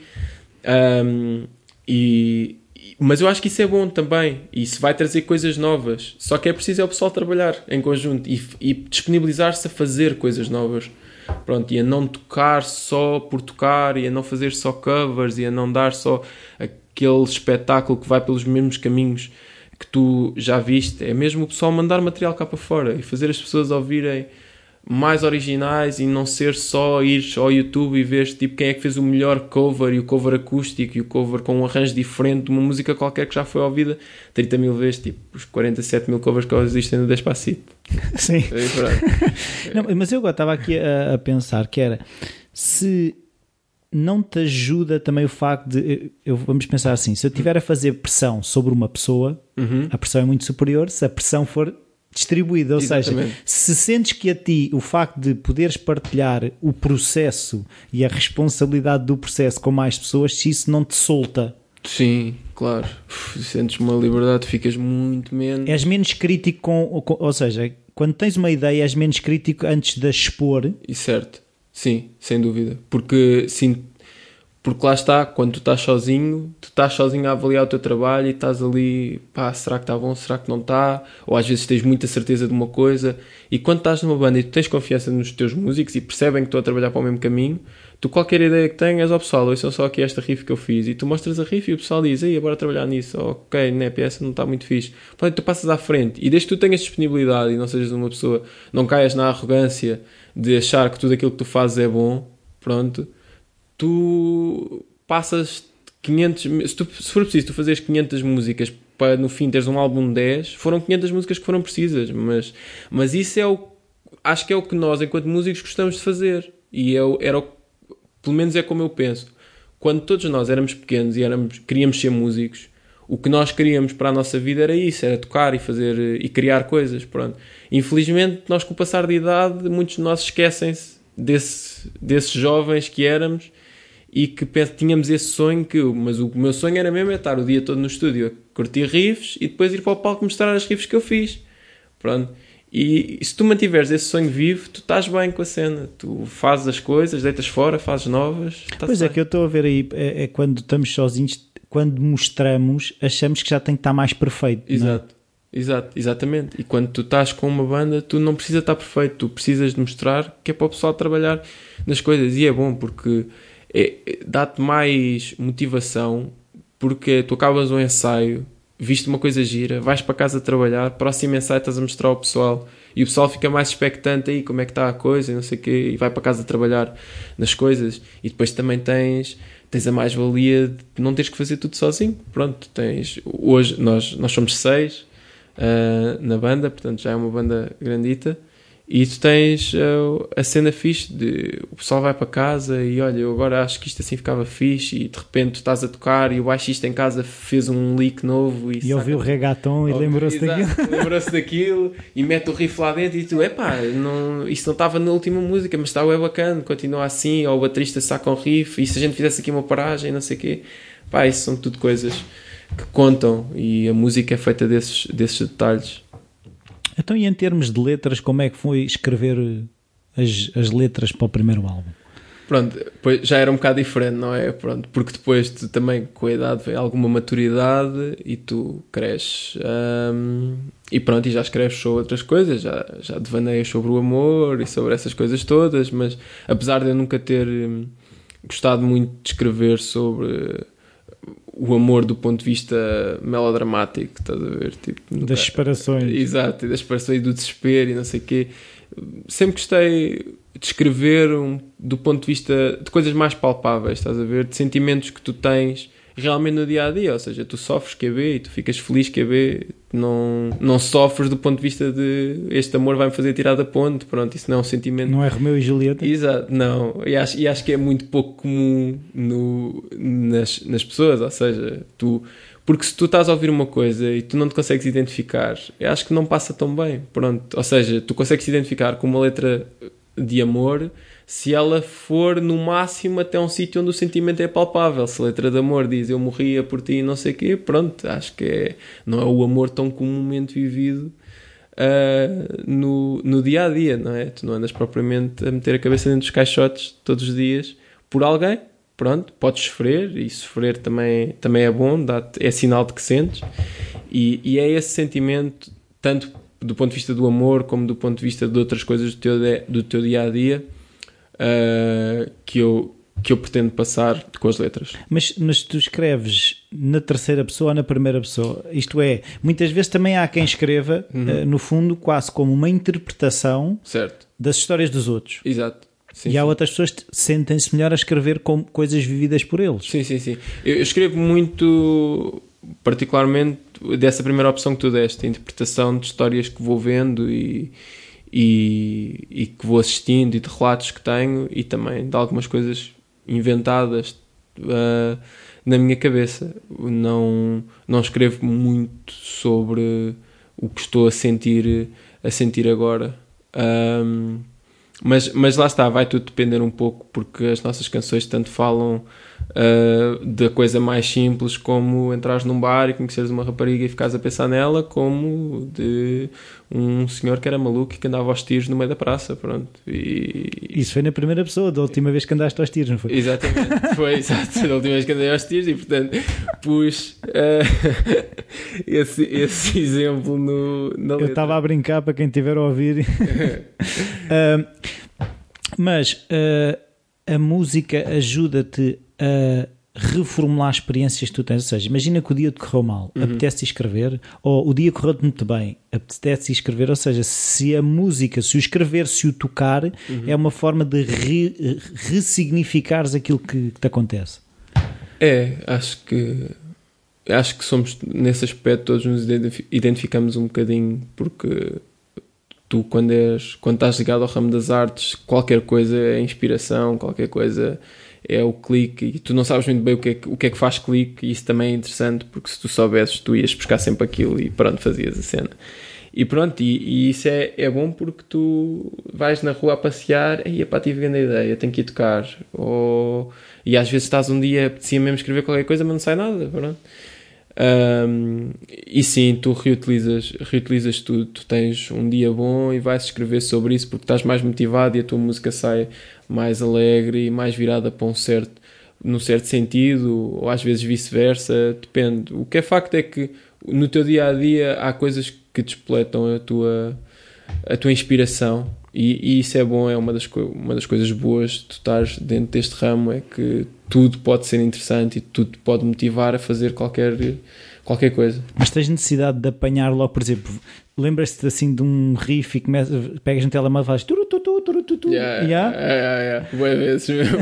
Às vezes estás na rua e vais. Geralmente Há um carro a chiar e ai, epá, isto dava uma grande... Ganda som, meu. E pronto, vais gravar o carro a chiar. Uh, não, o carro a chiar não, mas o riff sim. É, um gajo vai na rua e às vezes pego no telemóvel e começa a cantarolar o riff, depois vou para casa e ouço, e às vezes nem ouço no mesmo dia, ouço quando estou a passar. Mas tens necessidade de apanhar logo a coisa? Sim, para não me esquecer, é isso tenho. Porque há, às vezes acho, "Ih, se calhar isto vai ser muito bom, pronto, e, e, e gravo logo só para não me esquecer. Pronto, é, também já me aconteceu às vezes, estás a dormir e acordas com uma grande cena e tipo gravas e depois voltas a dormir. Pronto, só para, para não te passar, para não te passar. Mas porquê? Eh, Foste tendo experiências em que achavas que ias lembrar e depois não te lembraste? Yeah, já me aconteceu. Um gajo depois Não, ficas não, muito chateado. deixa. Não, está cá, está cá. Tá cá, e depois não te lembras e ficas mesmo triste. E, e, e também quando estou a tocar eh, e se apanho uma riff, também gravo logo, porque se for uma coisa nova, às vezes, às vezes nem sequer é tanto, porque as notas, tu tens memória visual quando estás a tocar e tu lembras-te por onde é que andavas, mas o ritmo é que às vezes te passa, e então eu gravo logo que é para mais tarde me lembrar como é que estava a fazer aquilo. Uh, porque já me aconteceu muitas vezes eu estar a tocar uma coisa e depois não gravei, esqueci-me e fico mesmo. Mas tu agora estavas aí no escrever, tu escreves a música? Tu Ah, sabes escrever, não sei, sabes sei, escrever. sei escrever, mas não, não escrevo em, em pauta. pautas aquilo, aquilo que faço. Não, não, não. Gravo só com, com. Lá está, com o que tiver mais à mão, com, seja no estúdio com o programa de gravação, ou no telemóvel se estiver tocar no quarto, ou, ou lá fora, porque às vezes também o gajo anda por aí com a guitarra. Ah, mas não. Mas a ganhar não moedinha? Não, não, não, por acaso não. Não, de todo. Eh, nunca tive essa vertente estar a tocar com, o- com o chapéu eh, na rua. Acho que devo ter feito para aí uma ou duas vezes, mas não achei muita piada. Não, Pronto. então. Não, porque lá está, é hum, quando tu ofereces, é- era como, por exemplo, eu gostei muito de um livro. hum, eu, eu gosto muito de Fernando Pessoa, pronto. Mas quando dei o Fernando Pessoa no secundário, não li nada do que, do que me davam, porque me obrigavam a ler, pronto. E eu Ah, és do contra. sou um bocado do contra, pronto. E acho que as pessoas também são um bocado do contra. Acho que todos somos um bocadinho do contra. Quando tu estás a ouvir música e sentes que estás a ouvir e sentes aquela pressão de que estás ali, que tens que retribuir de alguma forma porque o músico te está a pedir alguma coisa, eu acho que não ouves tão bem a música como ouvirias se estivéssemos todos na paz e na amizade. Ok, não, eu não quero nada em troca, só quero que tu ouças, pronto. Porque ouvir já é uma grande. Parecendo que não, ouvir com ouvidos mesmo de atenção Disponíveis. disponíveis para ouvir já é uma grande moeda de troca hoje em dia. Pronto. É um bem raro. Hã? É um bem raro. É um bem muito raro mesmo tu teres alguém que está disponível para ouvir uma coisa nova e lá está, por isso é que o pessoal também vai muito para os covers. m- já é uma grande coisa. Pronto. E portanto, lá está. Eu acho que o chapéu tira-te um bocado a cena porque se tu estás ali com o chapéu, então automaticamente já se pressupõe que tu vais tocar alguma coisa que outra pessoa gosta à partida. Porque se eu tiver com o chapéu a tocar música original, então aí é que o pessoal acho que não vai parar muito Eu não conheço isso. Pois, exato. E, e eu, eu não conheço sequer esse caso, estás a ver? Do chapéu e música original. Pois. Ahm, Mas há de haver. há de haver, sim, há de haver, claro. Hum, E portanto eu prefiro só estar na rua a tocar e quem quiser parar para ouvir, para. Quem não quiser parar para ouvir, não para, está-se bem. Então, e como é que é, por exemplo, os concertos que vocês dão Uhum. ah, ah, são pagos? Ah, andam a, a distribuir música gratuita aí pelos bares? Como é que é? É, depende. Uh, tu, cá em Portugal, tens. Cá em Portugal, aliás, aqui em Lisboa, uh, porque ainda não estou na fase de andar. Ainda não estás pelo país? Ainda não estou pelo país. Ainda não compraste a Ford Trânsito? não, há de chegar à altura, há de chegar à altura, vou levar o material todo. Uh, tu tens, tens vários métodos. Tu tocas, geralmente, ou é à bilheteira ou é com caixa fixo. Pronto, esse formato à bilheteira vê-se muito nos bares na zona do Caixo Sodré, Tóquio e, e coisa, e também para bandas mais mais recentes e, e- e novas no meio, porque bandas que já façam residência em casas eh, já têm o seu caixa fixo e pronto, já não trabalham à bilheteira.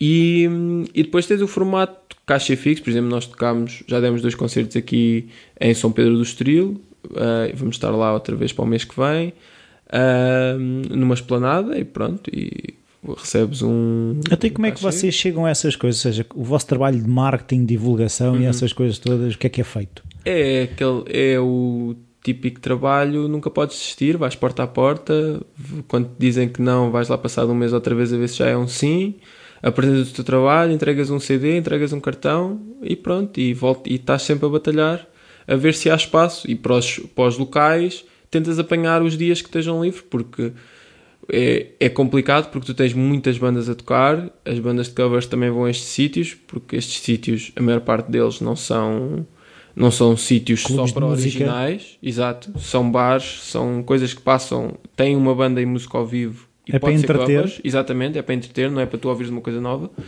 E portanto, tu se queres ir lá mostrar originais, tens que batalhar por dias, vais receber um dia menos bom, de certeza, vais ficar uma quarta-feira, uma terça-feira, não vais ficar um sábado ou uma sexta, nas primeiras vezes. E hum, alguns sítios acontece, por exemplo, acho, nós tocámos no Popular de Alvalade, que é um sítio que acolhe também Os bastante ratos do Porão acho que foram lá tocar e tudo, há uns Uh, tempos. Sim, é capaz. E, e acolhe projetos originais e esse sítio até acho que tocámos uma sexta-feira, se bem me lembro. Uh, mas pronto, mas tens outros sítios onde o dia dos originais é uma quarta-feira e tu tens que tens que batalhar por, por todos os bocadinhos que tu tens para tu mostrares a tua música. E o following, ou seja, os vossos seguidores, ajuda, por exemplo, os bares a, a voltarem a, contratar-vos ou a permitir-vos tocar noutros dias?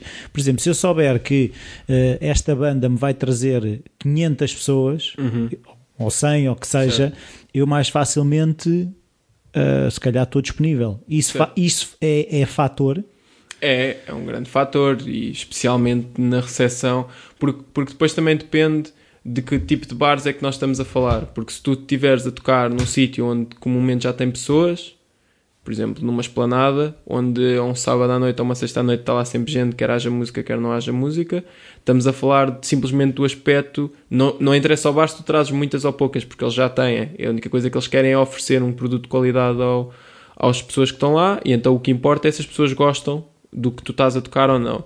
E isso, esse, esse é o caso onde eu acho que é melhor do ponto de vista do artista, porque lá está, não depende da sorte, depende do artista e do trabalho. E se tu fizeres bem o teu trabalho, as pessoas gostarem do teu trabalho, ah, tu vais ser recompensado por isso.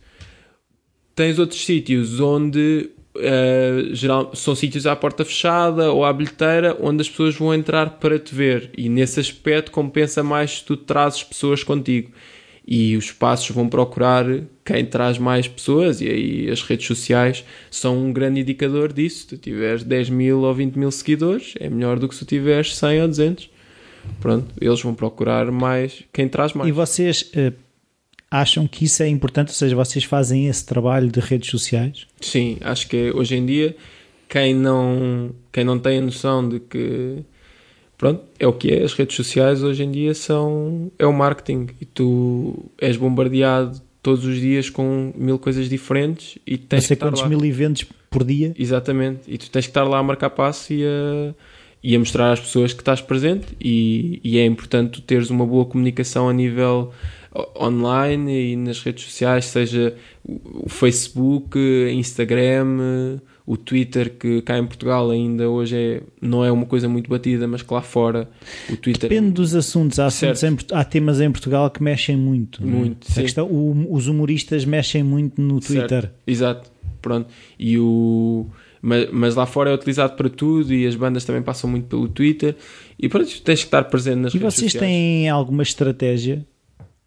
Uh, temos, temos o fator de sempre. tent- acho que o principal é tu teres sempre material novo para apresentar e tentamos ter sempre, seja alguma foto de um ensaio, algum mini vídeo de um, um pequeno excerto de uma música nova, uh, da sessão fotográfica que nós fizemos, de um concerto que vamos dar, da montagem. Tentamos sempre trazer coisas novas para as pessoas irem vendo e partilhando e também passar pelas redes sociais.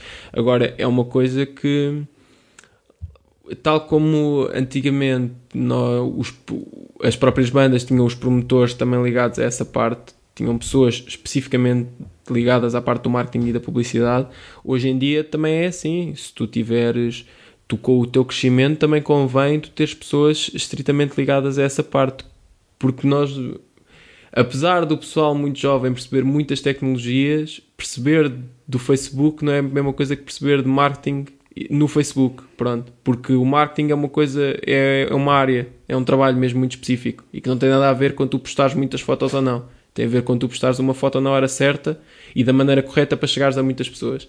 E isso é um trabalho super importante e que, pronto, eu não tenho noção nenhuma de qual é a maneira correta de se fazer. E, e ainda não estamos na fase de termos um assessor de campanha eh, ainda, mas espero que possamos evoluir e vir a ter uma pessoa estritamente para tomar conta das redes sociais. Ou seja, mas na tua opinião, por exemplo, se tivesses 10 horas para gastar, Uhum. estás a trabalhar na música, não estás a trabalhar no Facebook. Certo, certo, certo. Mas, mas lá está. Estou a trabalhar, devia estar 10 horas a trabalhar na música para ter o melhor produto possível, mas do ponto de vista com hoje em dia as redes sociais também fazem parte do espetáculo e portanto do ponto de vista da utilidade e que tu- do que tu queres oferecer ao público, se calhar eu devia estar 8 horas a trabalhar na música e 2 horas a despender da melhor maneira de fazer chegar essa música ao, ao público. Porque isso também importa, porque lá está, tu não és nada sem as pessoas Fazer a música Sim. só para ti, não? só para ti não importa, pronto. E tu tens que também saber dar esse valor às pessoas que te ouvem e oferecer da melhor maneira, com a melhor qualidade, oferecer uma boa gravação, um bom vídeo ah, e tornar eh, melhor a experiência para as pessoas que te ouvem. Pronto. E já têm grupos? É não, não, não temos grupos, mas é uma banda que permite termos grupos de sexo feminino e masculino, porque somos três rapazes e três ah, Ah, já- raparigas. mas foi tudo pensado. Foi não é? tudo pensado, exato. Ah, portanto, po- podemos ter grupos para os dois lados. Então descreve um bocadinho, ah, agora tu falaste nisso, a constituição da banda, Uhum. a relação que tem com a música que é produzida, ou seja, porque uma será o reflexo da outra. Agora, é a música que, que fez com que a banda seja, tenha aquele formato ou se é aquele formato que faz com que a música seja esta? Ah, é, acho que é o formato da banda faz com que puxa-nos para tocar coisas de- do género que nós tocamos, porque é- é- foi uma coisa que eu sempre tive. ahm, eu gostava, gostava muito dos coros de blues e, e de- do soul ah, e aquela onda toda, Ray Charles, em que tens lá tipo aquele coro a cantar com ele. Um, e e achei, sempre tive na ideia que seria interessante puxar isso para uma onda mais rock e, nu- e nunca quis que, que elas, as três raparigas que fazem parte da banda, fossem uma coisa à parte da banda, estás a ver? Se fossem um coro. Aquelas três personagens alinhadas lá, Exato, lá atrás, atrás, a dançarem coordenadas Exatamente, elas são o coro. com vestidos é, pá, compridos. Exato. Pá, nunca quis muito isso. Eu quis mesmo. Ou seja, nós somos seis na banda e, e gosto. Não é 3 mais 3. Não é 3 mais 3, exato. E gosto que elas tenham uma parte fundamental também na banda. E gosto que o produto que nós oferecemos seja. ah, também reflita isso. Ou seja, temos, somos seis, três vozes femininas que adicionam bastante às nossas músicas. E, e se tu vires menos ahm, elas as três como um coro e as vires como membros normais da banda, tu vais procurar que, a- que isso se reflita na tua música. E, então, e por isso é que as músicas têm bastantes partes eh, interventivas de- delas e harmonias com as vozes. Acho que isso é tudo muito interessante. E, e como, é, como vem junto com o rock, que é um- uma zona e um estilo de música onde tu não vês tanto esta parte do, do cor feminino, ah, pelo menos na onda do hard rock e não sei o quê, ah, acho que adiciona uma, uma coisa fresca. Ou seja, mas tu quando estás a construir já constróis com aquele instrumento de vozes. Uhum. Ou seja, quando estás a pensar numa música, como é que é? já é, é isso, é já, ou seja, temos a parte da guitarra, temos a parte da bateria, a parte do baixo e a parte das vozes. Pronto, as vozes são um instrumento naquela Então, e banda. tu quando começas a construir uma música, constróis na guitarra, começas a cantarolar, como é que é? É, primeiro, geralmente, como guitarrista, tenho sempre a tendência para construir primeiras riffs de guitarra e, e começar por improvisar um pouco e tentar sacar uma melodia ah, mais interessante. Mas o facto de. É uma coisa que me permite ter muito mais por onde trabalhar e, e ser muito mais interessante, porque lá está, eu tenho quatro vozes com as quais trabalhar. Eu não preciso de ahm, incluir em todos os tempos mortos a minha voz, não preciso de, de fazer de tudo ser cantado da mesma maneira. Posso escrever uma música onde tenho partes a ser cantadas explicitamente por eh, voz masculina e outras por voz feminina. Tenho a oportunidade de fazer ah, jogos pergunta-resposta não só entre instrumentos mas entre vozes e, e isso tudo dá muito mais liberdade para escrever e para, e para compor, porque a música pode ir para qualquer sítio que quando for preciso alguma coisa nova, eu tenho seis instrumentos com os quais trabalhar. Pronto. E, e- e agora uma pergunta um bocadinho provocatória, mas tu és o frontman da banda? Uh, Porque, não, é porque é difícil, uh, mesmo nas bandas, todo, conhecemos os membros todos, Certo. há sempre um frontman É, ou uma frontwoman, não certo. sei.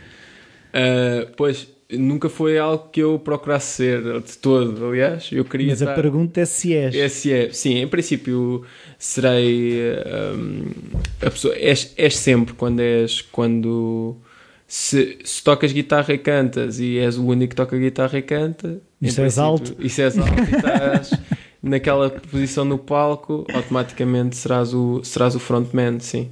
Mas isso não te, ou seja, o não, não te pensares como tal ou não te veres como tal Uhum. ajudou-te a, a enfrentar o palco. Ou seja, porque eu não sei, qual, por, por acaso posso te perguntar qual é que é a relação de entrar num sítio e aquilo está cheio de gente a olhar para ti ou terem duas pessoas a olhar para ti. Uh, acho que é. Eu por acaso nunca tive muito stage fright, estás a ver? Nunca tive problemas em, em estar em palco e ficar, É ficar de, é de seres ex-marista? É, se calhar. É, é, é isso. Porque eu, eu vejo, eh, eu estou a dizer isto porque a minha filha eh, anda nos maristas onde Certo, tu andaste. Certo, certo, certo. E, e uma coisa que eu tenho percebido é que eh, os miúdos desde pequeno que, que são atirados para as feras. Para as- exato, para as festas e isso tudo. Se calhar foi, se calhar foi. Mas pronto, eu também quando, quando era pequeno fiz muito teatro e, e isso também me ajudou a lidar bem com, com o palco, portanto nunca tive, nunca tive esse problema em falar com as pessoas. A única coisa que ganhas, acho é que quando tocas para duas pessoas, e não devia de ser, mas quando tocas para duas pessoas tens um bocadinho menos de motivação do que quando tocas para, para mil, não é? Pronto, estás, estás mais ali, sentes o, o, o espetáculo de outra maneira. Mas, mil não são um conjunto de 500 pessoas de dois. É, pois, exatamente. É, dois conjuntos de 500, exato. Portanto, se vires cada.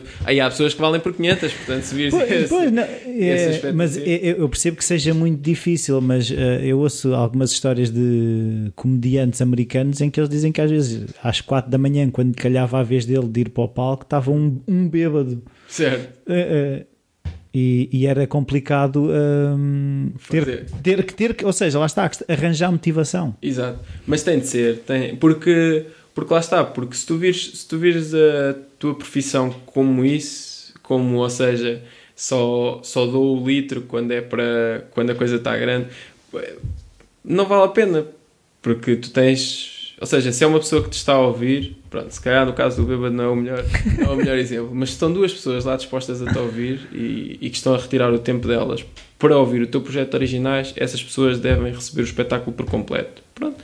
Se forem mil, são mil, e se for só uma, pronto, é só uma. E, e tu deves, interiormente, seria hipócrita da minha parte dizer que não. Não, que não, sou é igual, motivado, é igual. Exatamente a mesma coisa. Não, não é, mas devia de ser. E é importante que se faça o esforço para ser e pelo menos para não se notar, porque isso seria não respeitares a pessoa que está lá, que te está lá a ver. E tu deves dar a mesma qualidade de espetáculo, seja para uma como para cem. E eu vou perguntar, individualmente e em grupo vocês têm conversas, ou seja, o que eu quero perguntar é se eu- nós quando vemos as equipas de futebol, há aquelas coisas dos gritos de guerra, de bora lá pessoal e não sei o quê. A questão é, se você, tu por exemplo, se tu fazes, se tens discursos internos, diálogos internos, tipo, hoje não, hoje vai ser uma ganda malha ou não sei o quê, e se vocês como grupo, quando vão para o palco, também têm esse tipo de... Em, co- em- internamente não faço muito. Acho que não faço muito para mim próprio, tipo isto hoje vai ser muito bom, não sei o quê, não. Acho que porque, porque lá está, eu tenho, tenho bastante confiança nas pessoas com quem, com quem trabalho e, e acho que eles vão dar se, se eles fizerem aquilo que sabem, vai ser ótimo. Pronto. É só isso. Portanto, eu- não precisam, eles não precisam de estar num dia bom, porque o dia normal deles já é fixe e já é muito bom. E, e portanto, eu tenho extrema confiança no trabalho deles. Ah, quando estamos todos juntos, é que gosto de pronto, de puxar um bocado a energia para cima e para, para que nós possamos entrar em palco da melhor maneira. Há, há concertos que nós não precisamos disso, porque lá está, especialmente nos concertos onde nós não sabemos como é que vai ser, esse sim é importante ah, puxar um bocado a moral para cima, porque há, há outros que nós já sabemos que vão correr bem, por exemplo, os concertos que nós demos na esplanada, onde tu já vês que a esplanada está lá está composta e tu vês que o pessoal está lá para te ver e nós já fomos lá uma segunda vez e na segunda vez, pá, o pessoal está na boa, já sabes que eles vão lá é porque gostaram de ti, que tu, tu estás soft e, e isso nota-se na cara das pessoas e não há vontade e tu estás a jantar com a tua banda e toda a gente está bem disposta. Quando tu vais para um sítio novo e não sabes como é que vai ser e nem o que está do outro lado da porta, uh, tu ficas um bocado, sentes um bocado de nervosismo no ar mas e pronto, e aí é só puxar um bocado a moral para cima, mas tem corrido sempre bem. Acho que é, o, grupo é um grupo positivo e faz. E tu, por exemplo, tens um personagem que levas para palco, ou seja, se, tens, se crias um, uma persona, se é um... se achas que faz falta. Acho, acho, acho que faz falta, acho que cria um pouco. Um... E que persona é essa? Não, o, que, o que é que ele é, ou seja, o que é que ele é mais diferente de ti que tenhas que o criar? Não tem, não tem problemas, não tem. É, é solto. É, exato, não, não tenho os problemas do dia a dia, nem as coisas em que pensar. Quando tu estás em palco, tu és um músico, és um artista, és, e tu, és um showman. E o teu trabalho é aquele, e a tua vida é aquela, e tu não, o que está em casa e os teus problemas do dia a dia não estão ali. Pronto, e, e acho que essa é a principal é o principal distanciamento que tu tens de fazer e que automaticamente crias duas, duas personagens para a tua vida. É quando tu sobes ao palco, tu és aquela pessoa, tu não és o, o Rafael, ou a Inês, ou o Bernardo, és o, tu és o vocalista do Jesusa, pronto. Ou tu és o baterista do Jesusa, pronto, é só isso. E, e é essa pessoa que tu tens que ser para conseguir uh, dar às pessoas o melhor espetáculo possível. Então, e conta-me lá como é que foi essa história de ganharem um lugar no Avante. Foi muito interessante mesmo. Portanto, nós. Uh, existe este. Ao longo do ano, especialmente no início do ano, existem estes concursos que nos permitem a tentar atingir palcos de maior nome, que é importante para bandas que são menos conhecidas. É um pode abrir a porta, não quer dizer que abra, mas não, pode. mas expõe a tua música a mais pessoas. É? Exatamente, pronto. E nós concorremos, concorremos a, a vários, concorremos a esse do Avante, e, e no caso particular do Avante era um concurso que eu já nem sequer, porque nós inscrevemos para aí em fevereiro ou uma coisa assim, e aquilo só começa em maio, e eles não te dizem nada até maio, portanto tu ficas, sem okay, saber já se... foi. Yeah. Pronto, mas lá telefonaram e, e aquilo é composto por duas eliminatórias, uma a nível mais da tua zona e depois uma a nível regional. Uh, no nosso caso foi de Lisboa, eles têm Margem Sul, Porto, pronto. Uh, e pronto, e fomos à primeira eliminatória, que tinha três bandas, uma éramos nós, era uma banda de heavy metal e era uma banda assim mais alternativa. Era, éramos só três, porque uma tinha desistido ou não podia aparecer, era suposto ser quatro, e ganhámos essa primeira eliminatória. E depois fomos para a final em Lisboa, onde já éramos cinco bandas e também tivemos. Lá está, esse, esse é, o, é o aspecto. Essa eliminatória foi ali no, no Bom, Mau e o Vilão, que é um bar no, no Caixo Seré. E, e, este é o aspecto dos concursos é, é, um, é um dos aspectos onde, onde lá está a sorte. Pronto, o teu trabalho é que te pode pôr a jeito para tu ter sorte, é verdade. Se tu fizeres um bom trabalho, tens mais probabilidade. Mas isto vai ser sempre uma questão de sorte, porque depende de quem é o júri, depende do que é que as pessoas procuram. Não quer dizer que tu sejas muito bom ou que a outra banda que perdeu seja muito má. Uh, quer dizer é que pronto, naquela altura tu eras aquilo que eles procuravam, eras aquilo que eles gostaram. E o que é facto é que das, só nestas eliminatórias, para além de nós, passaram, tiveram lá outras seis bandas. E, e essas seis bandas não vão ter a oportunidade deste, de, num fim de semana daqui a 15 dias, estar no palco, num dos palcos do Avante e nós vamos ter. E pronto, e a única coisa que tu tens é que fazer o melhor com, com a sorte que tens. Pronto, e, e agora sim chegar lá e dar o melhor concerto possível. E para vocês, uh, ou seja, eu acredito que para a primeira eliminatória tenha ido um bocado naquela. Sim. Agora, na segunda, tipo, uh, já havia mais pressão. É, o pessoal já estava um bocado mais nervoso porque já estava, estava afinal, estava o palco do Avante, estava mesmo ali, não é? E, e tu vais um bocado naquela expectativa. Acho que é importante tu ir sempre com a ideia de que se tu fazes uma coisa, estás lá é para, para fazer tudo e para ganhar e para, e para chegares o mais longe possível. Um, e, e este, este exemplo até foi muito engraçado porque na final o nosso baixista teve um contratempo e não pôde ir. E então veio um baixista de Coimbra tocar connosco E Assim, de repente? De repente. E nunca tinha tocado connosco. Ele ouviu as músicas em casa e nós não tocámos nenhuma vez e tocámos a final. Pronto. E, e correu bem. Pronto, e foi Isso foi quase o, o Ronaldo lesionar-se na final. É, foi, foi basicamente isto. Pronto, o Ronaldo lesiona-se, mas a gente ganha uma nova fé e vamos mesmo ganhar isto. Pronto, e foi, foi assim. yeah, foi E a alcunha desse baixista é o Ronaldo. É o Ronaldo. Ahm, e, O que veio ficou o Éder. Ficou. Hã? O que veio, o baixista que veio ficou o Éder. O que Ficou o Éder, o que- o que não pôde ir é o É o Ronaldo. Ronaldo. E o que veio foi o Éder, exatamente. Marcou mesmo o gol da vitória da final. E, e pronto, e correu bem. E realmente ganhámos essa eliminatória. E vamos agora tocar. E estamos super motivados. E qual é agora a mentalidade para, para o que aí vem? Ou seja, o estar no palco do Avante. Ou seja, eh, vão mudar muita coisa, vão tentar, vão pelo que é mais seguro, vão arriscar. Vamos arriscar, acho que no- nós tendemos sempre a, a tentar mostrar alguma coisa nova e não ter medo de arriscar e, e temos coisas preparadas novas para as pessoas que nos forem lá ver ahm, porque queremos mesmo mostrar isso e, e somos mesmo fãs de não tocar só, dar um espetáculo e, e entreter as pessoas. Sem medos. Sem medos, exato, sem medos. Pronto, se correr bem, correu, se correr mal, bora, fica para a próxima. Uh, não sei se vai mudar muita coisa, sei que é, é mais uma boa coisa para o currículo. Temos tido mais visualização desde que aparecemos na, na página do Avante, o que por si só já é muito bom. Um, e sim, dá-nos dá mais. Por certo, dá, dá, vai-nos trazer um público novo a assistir à nossa música.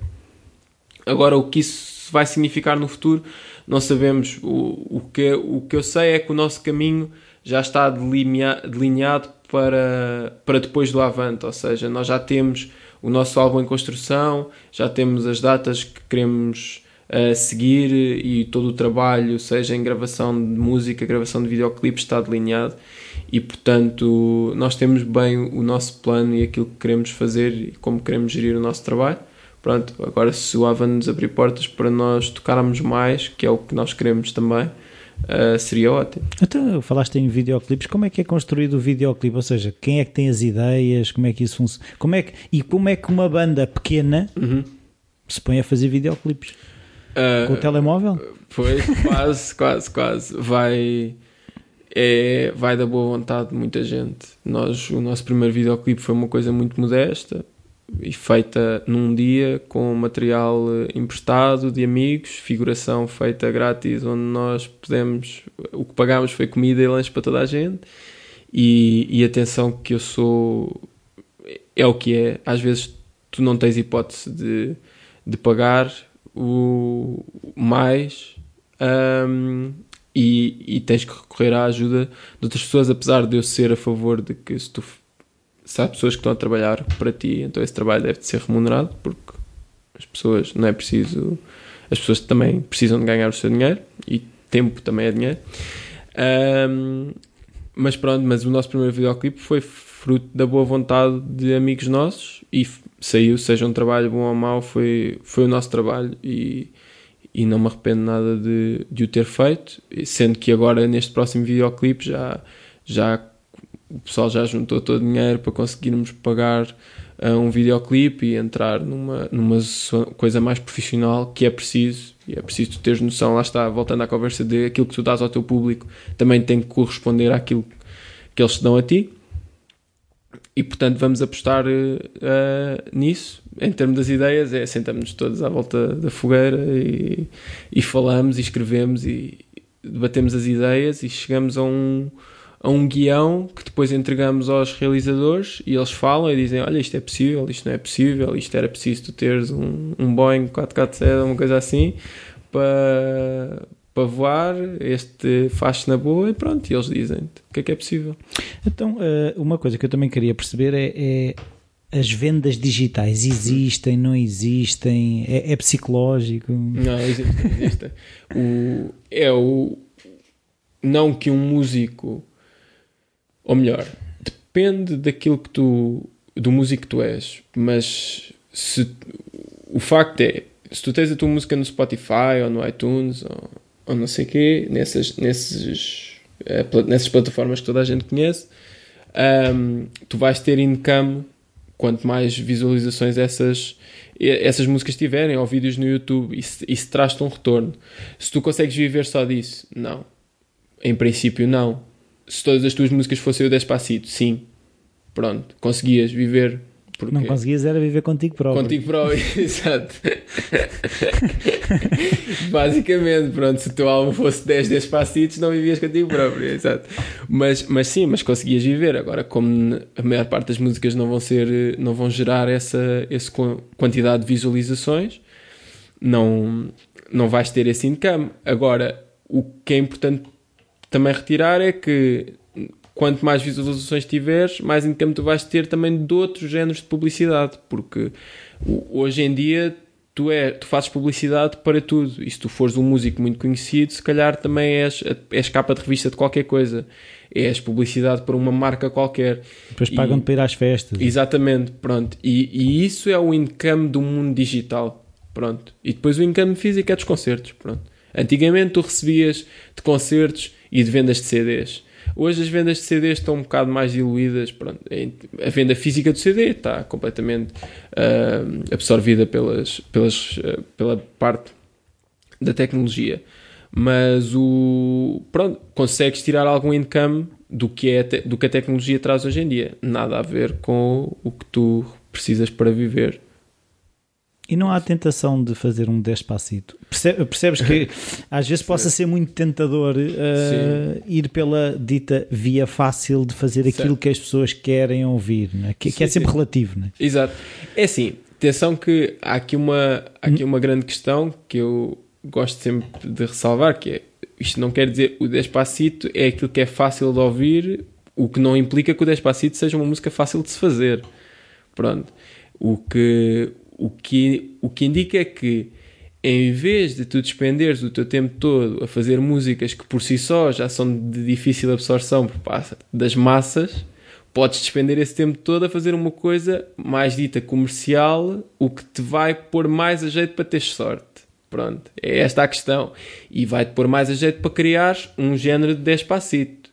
O que não significa que, em quantidade de horas de trabalho, se calhar o Despacito demorou muito mais tempo a fazer do que qualquer música que eu fiz para o meu álbum. Uhum. Isso não tem, não tem nada a ver com a questão de o trabalho que deu.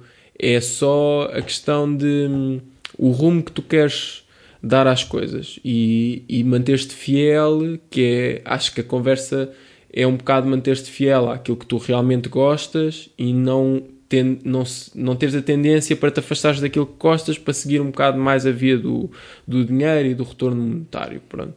Uh, por, aí, por aí acho que sim, acho que é, é uma grande uh, força que te puxa para de vez em quando escreveres uma música mais normal de quatro acordes, mas com um refrão que irá bater bué e, e o pessoal ouvir e aquilo vai ser mais fácil de encaixar na rádio. Pronto.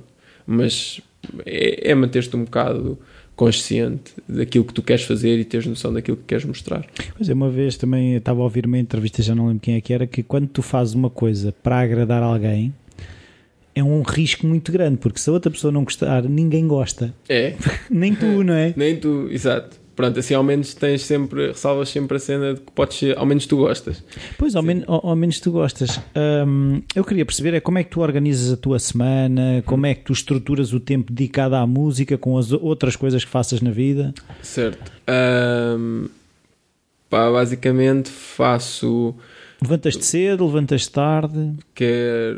Levantava-me tarde, mas agora já tenho conseguido moderar isso. Foi já um não há vida de rock and roll? Já não há vida de rock and roll. Há vida de rock and roll, mas é perceber que a vida de rock and roll passa por acordar cedo. Uh, é isso. Não, acordo... Tenho, não tenho horários fixos, mas tento acordar cedo, tento hum, tocar todos os dias. É, é prática comum.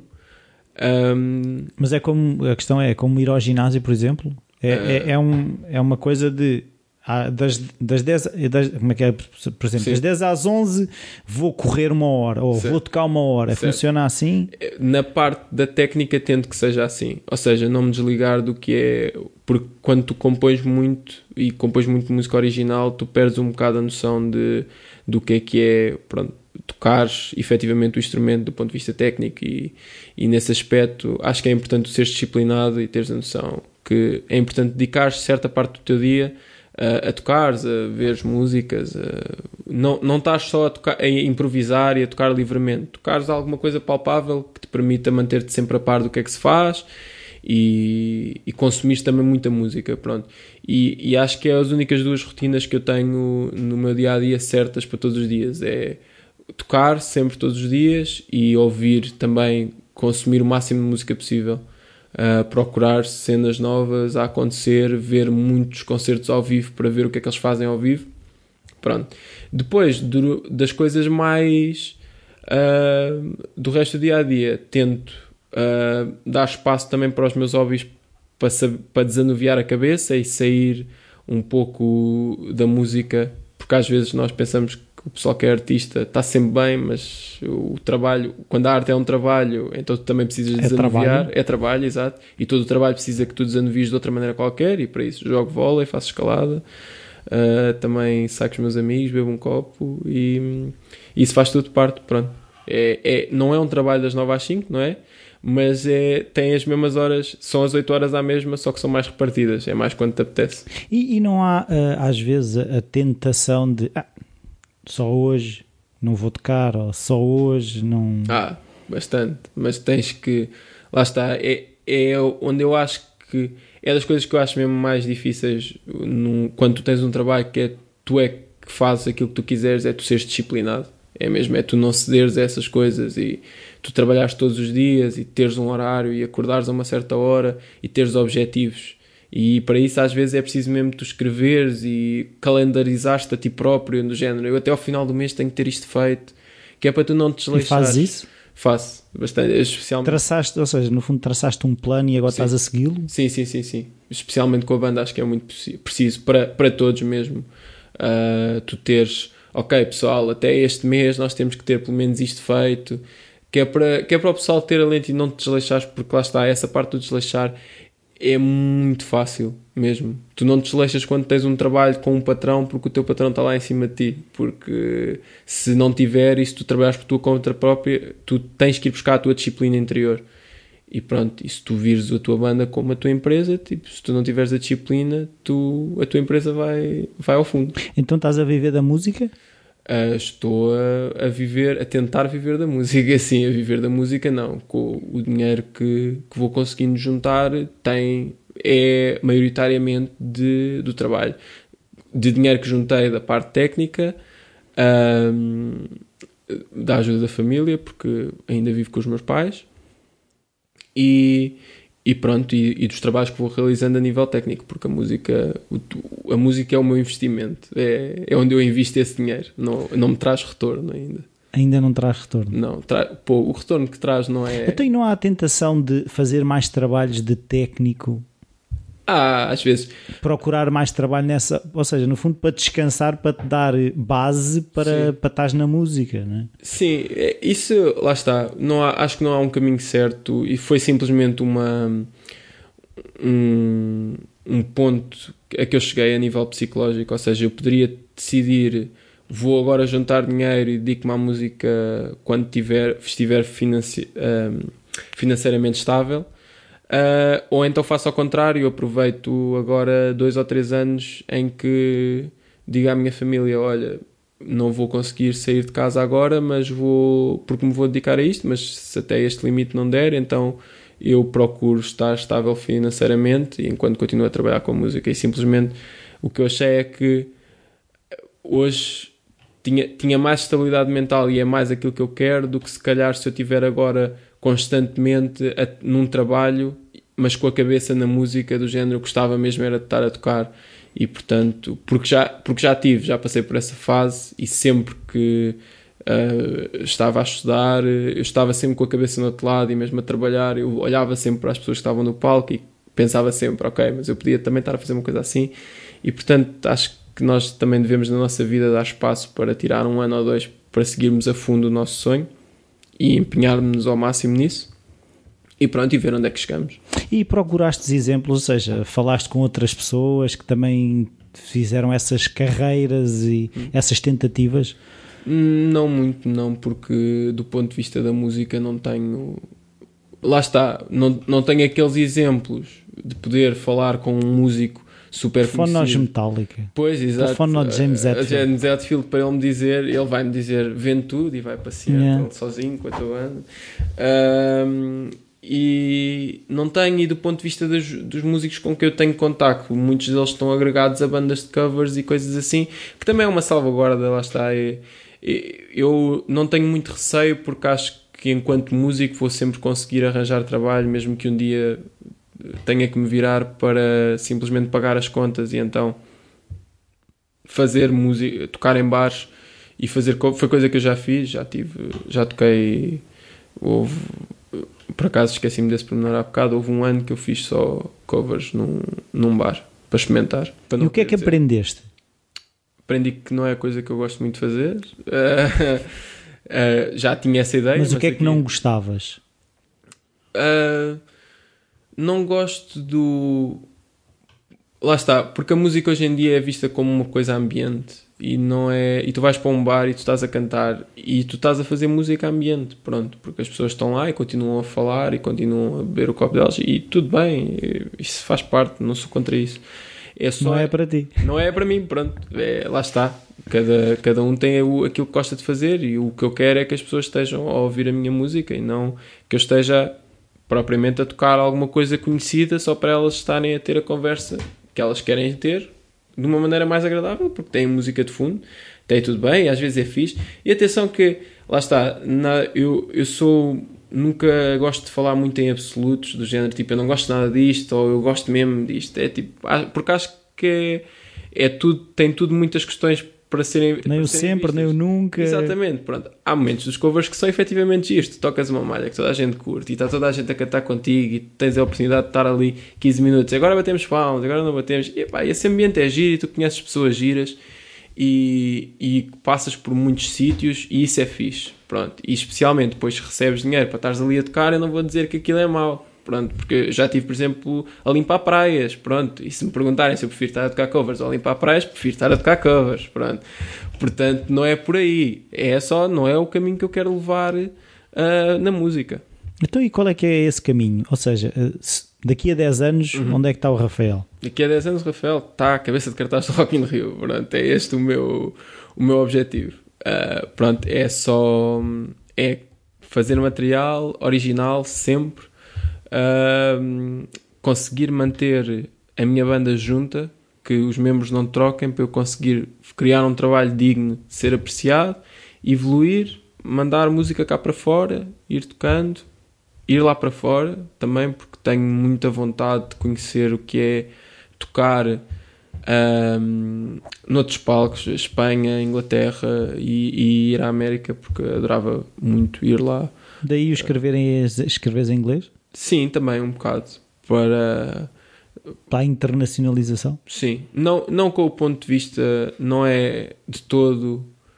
Ou seja, até porque acho que essa.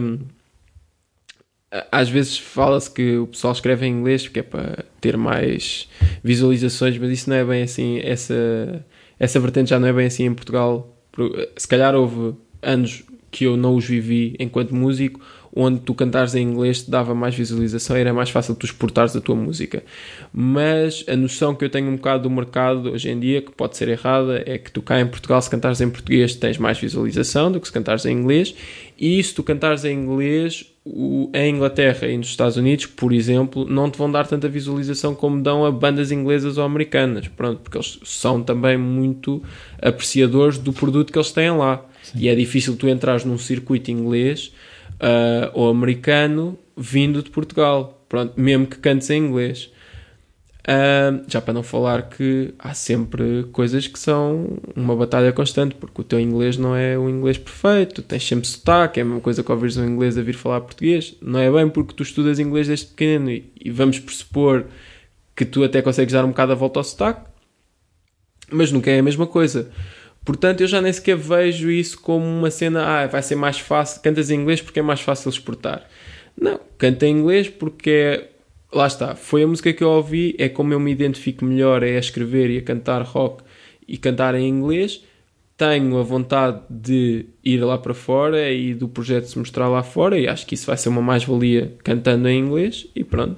E, e é Mas isso. pensas em inglês ou pensas em português e escreves em inglês? Uh, acho que é um pouco dos dois, mas maioritariamente acho que já penso em inglês, porque já escrevo em inglês há muito tempo e, portanto, aliás, no início, quando comecei, já escrevi em inglês, portanto. E, e nunca te passou pela cabeça escrever só, sem ser para música?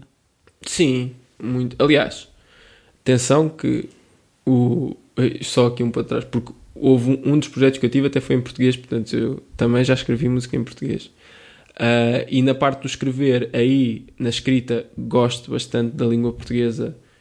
Escrita, uh, acho que temos uma língua muito bonita e fora do contexto musical aprecio bastante a nossa literatura e, e, e, gosto de escrever e faço não do ponto de vista não tenho sequer a vontade de publicar alguma coisa gosto de escrever para mim mesmo e para mostrar às pessoas uh, do meu seio mais particular então, e já que falaste em livros, livros que tenham sido importantes para ti ou livros tu, um livro que tu tenhas oferecido mais a alguém?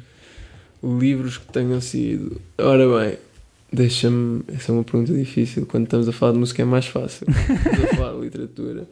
Um, gostei, como tinha dito, gostei bastante do Fernando Pessoa. Eu sempre gostei muito de livros mais derivados ao fantástico e para mim toda todos os livros da, do Senhor dos Anéis e essas coisas foram coisas que eu um, sempre, sempre gostei, gostei de ler e que me acompanharam sempre. Um, também houve, houve um, uma saga que eu também adorei muito ler e que lia muito quando era pequeno, que se chamava A Saga dos Otori, que era uma coisa passada no Japão. Lá está, eu sempre fui muito samurais e não sei o quê. Sempre gostei dessa literatura fantástica não tenho um gosto muito eclético a nível literário. Uh, e por isso é que, lá está, eu não gosto muito de catalogar as coisas porque acho que nós não somos ecléticos a tudo e às vezes tu entras na onda do és muito hipster para a música, mas não és muito hipster para, para as outras coisas, portanto, na verdade. Então, e já agora o que é que te fascinava nos samurais? É porque há, uma, há toda uma, uma mitologia à volta. E... É, nós lá está, é aquela parte da juventude. Eu sempre gostei muito, gostei muito de anime, sempre Samurai X, eh, que é eu sei que tu gostas. uh, e, e, sempre adorei essa, essa zona do fantástico. Acho que é, é super interessante. Eu, eu, quando li O Senhor dos Anéis, uh, eu fiquei muito maravilhado pela o, o, o que tem de ser a cabeça de uma pessoa para tu fazeres aquilo. Um universo alternativo. Exato, e criares aquele universo muito mais do que. Não, não sendo nenhum comentário depreciativo sobre qualquer outro tipo de literatura, porque os policiais, e pronto, também gosto muito dos policiais de Dan Brown e não sei o quê, pronto, que são aquelas coisas que se calhar são a parte comercial da literatura, não é? é o Despacito. É o Despacito da literatura, é o Código da Vinci, pronto. Uh, e uma pessoa sente-se um bocado culpada por, por gostar, dizer que gosta dessas coisas, mas, mas a parte do fantástico sempre me fascinou por isso, porque pá, é que é uma cena totalmente fora e, tu, e o Tolkien imaginava aquilo, a história é super complexa e tu podias parar numa certa altura que já estava bom porque já ninguém se ia perguntar sobre aquilo, mas ele vai mais fundo e cria-te uma árvore genealógica de 300 mil pessoas. Epá, e, e sempre achei isso fantástico e na altura dos samurais e não sei o quê, porque tu estás a escrever sobre uma coisa que tu imaginas, não é uma coisa, ou seja, não é uma história imaginada com coisas fisicamente que tu viste e palpáveis, não, são histórias que para além de serem imaginadas, tu imaginas cenas que nem sequer tu consegues conceber ou viste, ou viste acontecerem. Um, e pronto, e, e Mas aspecto... aquilo que eu digo, por exemplo, relativamente aos universos como o Tolkien, as pessoas dizem aquilo é imaginado. Não, aquilo existiu. Aquilo, é, é, é, aquilo que eu acho é que aquilo existiu. Yeah. Uh, pode ter sido só na cabeça dele, dele, mas é tão detalhado que dizerem que aquilo não existiu não é possível. Sim, sim, aquilo sim, existe. Aquilo existe, não é aquilo existiu, aquilo existe. existe. Sim, eu concordo contigo. É, é mesmo. É tipo o detalhe, ele tinha que ver aquelas coisas e pronto. E, e, isso é que eu acho, eu fico maravilhado por, por esse tipo de literatura mesmo por causa disso, porque, porque acho que são, são cenas mesmo muito afora e, e, é, e é fantástico. E, sempre adorei esse tipo de escrita. Esclarece-me lá uma dúvida. No teu perfil de Facebook está Sim. lá Study de Psicologia. É verdade. Explica lá isso. Então, uh, lá está eu também gosto muito de coisas fora, não é? E a psicologia tem um bocado aquela coisa. Eu nunca soube se a psicologia era um bocado magia negra, estás a ver? Do género.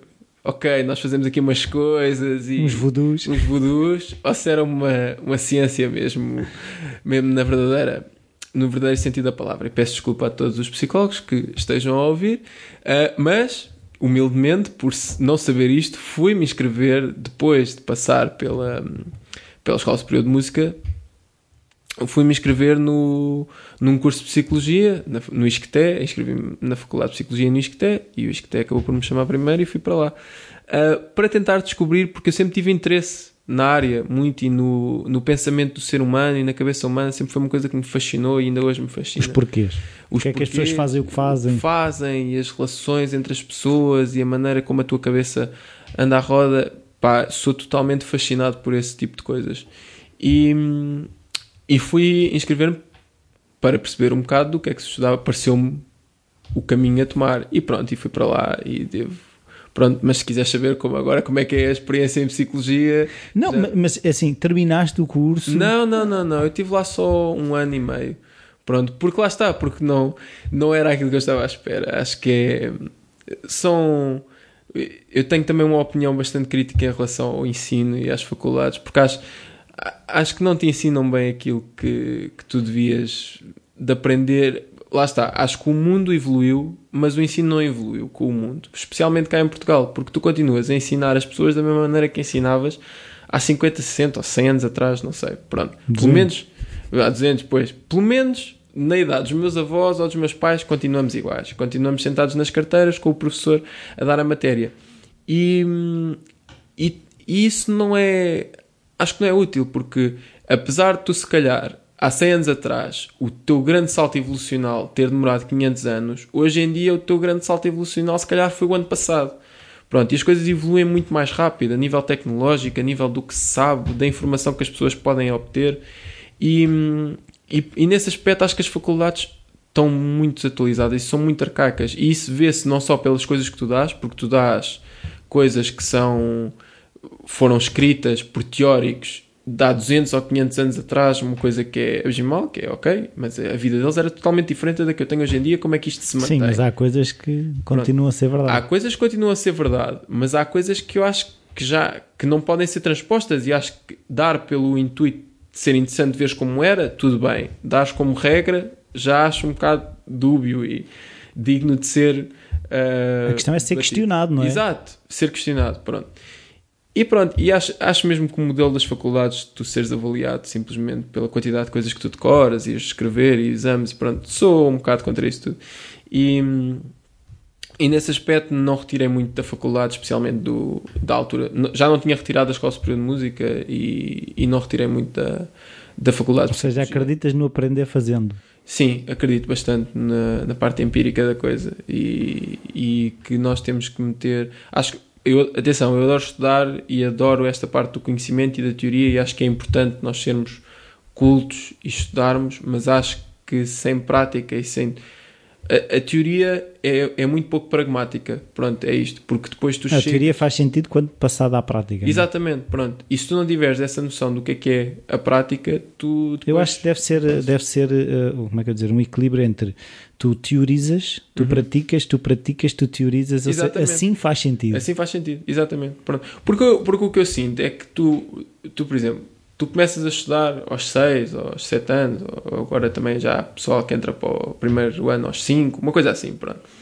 E se, para serem números redondos, tu estudas, se tu começares a, a estudar aos 5 e tu acabares o teu percurso académico entre os 23 aos 25 anos, que é o tempo em que tu vais à universidade, contando que se calhar chumbaste um ano, fazes um mestrado, pá, tu na tua vida passaste 20 anos a estudar. Uhum. E desses 20 anos, se tu não tens noção do que é que é trabalhar, do que é que é fazer uma coisa, do que é que é pagar uma conta, do que é que é. pá, tu acabas esses 20 anos e mete agora, pronto, vai para o mundo, vai trabalhar, pronto. Mas eu só sei estudar. Exato, pronto. E, e isso, eu acho que isso é muito pouco útil para, para quem quer que seja, pronto. E por isso é que acho que depois as pessoas ficam assim um bocado à toa e à deriva. E, e acho que é normal que fiquem, pronto, porque, pá, porque não vai, e não vai haver trabalho para toda a gente, não vai. Porque eu, se no meu curso de Psicologia, só na minha turma éramos cento e tal, Como é que, se toda a gente daque- daquelas acabar o curso e toda a gente quiser ser psicólogo, só no meu ano era mais injetar mais cento e tal psicólogos em Portugal. Não há espaço para toda a gente. E, e especialmente para fazermos tudo, portanto, acho que, acho que as coisas estão só mal organizadas a esse nível. Então, por exemplo, no caso da música, se tu tivesses que ensinar música, como é que tu ensinarias música? É, isso é uma boa pergunta, porque eu sou professor de música numa escola Então? Uh, e, e acho que acho que o principal fator é tu tens que começar, depende muito das idades, ok? E, e temos que perceber que se tu não perceberes que um aluno desmotivado não aprende, hum, acho que é o primeiro caminho para tu estares a, a ensinar mal. Por experiência própria, porque eu adoro tocar piano e desmotivei de tocar piano quando me ensinaram porque me obrigavam a tocar coisas que eu não gostava. Pronto. E uma coisa é tu obrigares o teu aluno, obrigares entre aspas, o teu aluno a aprender a parte técnica que é necessária, mas a técnica tanto existe numa peça de Chopin como existe numa peça dos Guns N' Roses ou no, dos Nirvana. Pronto. Mais ou menos. Mas tu podes dar a volta a isso. E esse é que é o trabalho do professor. O trabalho do professor é tu incluires aquilo que ele precisa de aprender naquilo que ele quer aprender. Pronto, e é assim que eu vejo o ensino. E portanto, eu geralmente a primeira coisa que eu faço com os meus alunos é perguntar o que, é que, tu vocês ouves? ouvem? Yeah. O que é que vocês gostam? E eu vou para casa ver esse género de músicas, se não souber, vou ver esse material e vou tentar modificar esse material para eles conseguirem tocar aquilo que gostam e aprenderem aquilo que eu quero. Desconstruí-lo naquilo que é comum. Exatamente, pronto. E, e ensinar-lhes da maneira, ou seja, que eles tenham gosto a aprender. É, acho que isso é o, é o essencial para tu aprenderes música. Aliás, eu acho que nunca dei uma. Nunca segui um programa, nem nunca dei uma peça clássica aos meus alunos, especialmente também porque eu ensino guitarra elétrica e portanto aí também estou mais facilitado, não é? Uh, mas, mas sempre procurei que eles tivessem a hipótese de me dizerem o que é que eles querem realmente aprender. Porque eu posso ensinar as técnicas de guitarra, eu tanto as posso ensinar numa música dos Nirvana como numa música de outro gajo qualquer. Pronto. A única coisa que eu preciso é de saber o que é que vocês querem tocar. Sim, mas Chopin, guitarra elétrica, não sei se será fácil. Não, não será, não será assim eh, tão fácil, mas até seria possível. Mas lá está, com boa vontade, porque esse é o papel dos professores. Porque Mas isso não dá mais trabalho? A minha questão é essa. dá mais trabalho a quem? A ti. Ao professor dá, mas isso é que é o trabalho. Porque dar aulas na prática, especialmente aulas de música que nós muitas vezes damos, ahm, damos a, a- a pouca gente, não é uma coisa que eu ser um professor de universidade e que tenho que comandar 200 alunos tipo, para estarem todos a aprender. Pronto, eu tenho por aula, eu tenho 4 alunos, às vezes tenho aulas individuais, isso não, não é a mesma coisa. Portanto, é mais fácil para mim fa- fazer a mensagem chegar. Portanto, eu- o meu trabalho é realmente é estruturar essa mensagem, não é fazer a mensagem chegar, porque eles estão ali e estão-me a ouvir. Não estão a falar com o colega do lado, porque eles não têm colega do lado para falar. E isso, isso é um desafio. Ou seja, mas eh, tu tentas eh, dar as aulas que gostarias de ter tido, é isso? Uhum. Sim, e, e as aulas que tive, porque eu depois, quando aprendi guitarra clássica, que foi também o meu professor de guitarra clássica, que é um, um grande guitarrista clássico português, que é o Ricardo Nogueira, ah, foi, foi uma das grandes bases para eu gostar da música, porque ele era exatamente assim. Ele, ele chegou ao pé de mim e deu umas peças clássicas e eu não as tocava. Eu tocava-as, mas via-se que eu não gostava de tocar. E ele começou a entrar nesse, nesse âmbito, tipo, o que é que tu gostas de ouvir? Gostas de ouvir eh, Metallica? Ok, então vamos aprender uma música dos Metallica, pronto. E começou-me a ensinar coisas assim. Começou E- pelo tom, dom, dom, dom, dom. Yeah, é assim, exatamente, Enter Sandman e o Nothing Else Matters e depois foi puxando. Ele aí já tinha a vida dele mais facilitada, não é? Exato, é isso mesmo, porque, porque lá está, é mais fácil depois passares para a guitarra esta zona do rock e depois ele gostava muito dos Radiohead, eu lembro perfeitamente, e os Radiohead têm malhas mais complicadas e bastante mais, bastante mais interessantes do ponto de vista rítmico e, e ele começou-me a ensinar umas coisas de Radiohead e, e não só, não só expandiu-me a nível técnico como também a nível de cultura musical porque tu também ao- ao- começas a ir ouvir coisas e, e atenção que não é para tirar a cena do ouvir música clássica que é bom mas é, acho que é muito mais interessante para uma pessoa desta geração tu dás a hipótese de explorar artistas deste género e olha, vai ao YouTube, vai a não sei onde e ouve músicos a fazer isto e a pessoa identificar-se do que vai ao YouTube ou ao Spotify e mete Beethoven e agora ouve mais Pois, a questão é sempre fazer pontes entre onde tu estás e onde tu queres chegar, Exatamente. não é? E, é, e, essas músicas serão a ponte para, se calhar, daqui a uns anos ele ter o interesse de experimentar. Como é que se toca Chopin guitarra elétrica? Exatamente, pronto. E vai experimentar. Exato, é mesmo isso. Porque o que tu queres é. Tu não queres que ele toque o Chopin, tu queres que ele toque guitarra. Pronto. E, e esse é que é o intuito do professor. Tu, tu só queres que ele toque o instrumento bem.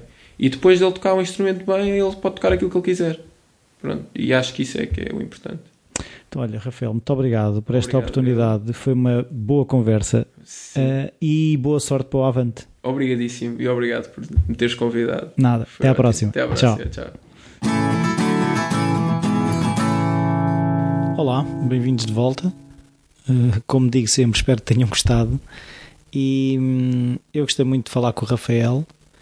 Uh, achei que a ética que ele tem perante o trabalho a questão do profissionalismo que ele já denota, a maneira como ele encara eh, aquilo que quer fazer da vida dele, não é alguém que hum, está na base do improviso. Eh, ele escolheu, decidiu que quer ser músico e está a fazer aquilo que, que lhe compete uh, para pôr isso a funcionar.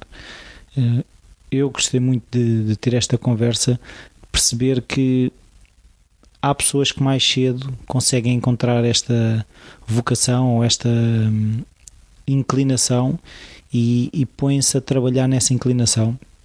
O meu caso é muito diferente, eu tenho experimentado várias coisas. Eh, numa busca, não, não encontrei uma inclinação, uma vocação, o que é que lhe queiram chamar, cedo na vida, e, e tem sido muito mais complicado nesse aspecto de pôr energia toda a minha energia numa coisa, uma vez que tem sido difícil de saber exatamente o que é que é. Um, mas no caso do Rafael, uh, é óbvio que é a música que é aquilo que ele quer fazer e é aí por isso que ele está a lutar. Eu, no, no último episódio, um, fiz um pedido de feedback. Houve algumas pessoas que, que o fizeram, muito obrigado. Uh, houve quatro pessoas que deram feedback Uh, eu gostei muito de, daquilo que li e, e, e, a mensagem no fundo foi continuar uh, que eu faço tensões de fazer. Percebi que muitas vezes as pessoas não é não é por mal que não dão feedback é aquela síndrome, segundo algumas pessoas disseram, português de eu depois faço isso ou né, deixar para o dia da manhã, é para amanhã como dizia o António Variações, e, e as pessoas assim gostam do formato. Têm algumas uh, sugestões, uma delas que, que, houve mais do que uma pessoa que fez, que é a, a sugestão de quando eu souber de antemão que, que, convidado é que vou ter, através das redes sociais, uh, dizer quem é a pessoa e perguntar uh, aos seguidores, aos ouvintes, que perguntas é que gostariam de fazer Uh, é algo que também já tinha pensado nisso. Uh, vou tentar agilizar de maneira a, a conseguir um, tornar realidade essa, essa maneira de trazer novas perguntas uh, para as entrevistas. Aproveitar também para agradecer ao, aos patronos que continuam a apoiar o Falar Criativo no Patreon neste mês eh, já há um novo patrono, uma das pessoas que, além de dar feedback, também se tornou patrono. Muito obrigado. E, hum, e quem quiser uh, apoiar o podcast uh, através do Patreon é www.patreon.com barra falar criativo. É fácil chegar lá. Um, qualquer apoio que possam dar é, é bem-vindo. A ideia era o podcast ser uh, uma fonte de rendimento para mim, para me permitir um, fazer mais episódios. Tanto que há uma, um, um, dos ouvintes comentou que o Falar Criativo só não é o preferido porque é só uma vez por mês. Eu gostava de que fosse quatro vezes por mês, uma vez por semana. Um, mas neste momento não me é possível, mas uh, espero brevemente que isso seja possível. Um, se, se, gostam, uh, podem também partilhar no Facebook uh, os links que, que, normalmente estão disponíveis. Falar com os vossos amigos, dizer-lhes que existe este podcast. Como digo, também podem passar pelo iTunes, deixar uma avaliação. E, e no fundo é isso: é continuo cá. Uh, o formato, pelos vistos, agrada às pessoas. Eu também me agrada este formato mais longo de conversas, onde os convidados têm tempo para, para falar. E, e pelo que eu também tive do feedback, as pessoas sentem falta disso em mais sítios. Se calhar a comunicação vai ter que mudar um bocadinho, ou não sei, porque por outro lado, as pessoas também lhe agrada aquele, aquele shot rápido de qualquer coisa no, no telemóvel de ali dois ou três minutos e a coisa está resolvida. Mas pelos vistos também gostam de, de ouvir conversas com tempo. Não será para toda a gente, percebo isso, mas acho que ainda há muitas pessoas que, que querem ouvir este tipo de, de conversas mais longas e, e eu, da minha parte, vou continuar a fazê-las. Muito obrigado a todas as pessoas que têm ouvido o Falar Criativo ao longo deste tempo e muito obrigado sobretudo aos patronos, os Patreons, os patronos que, que ajudam o Falar Criativo, que colocam o seu dinheiro um, para ajudar este projeto. Muito obrigado. Até à próxima.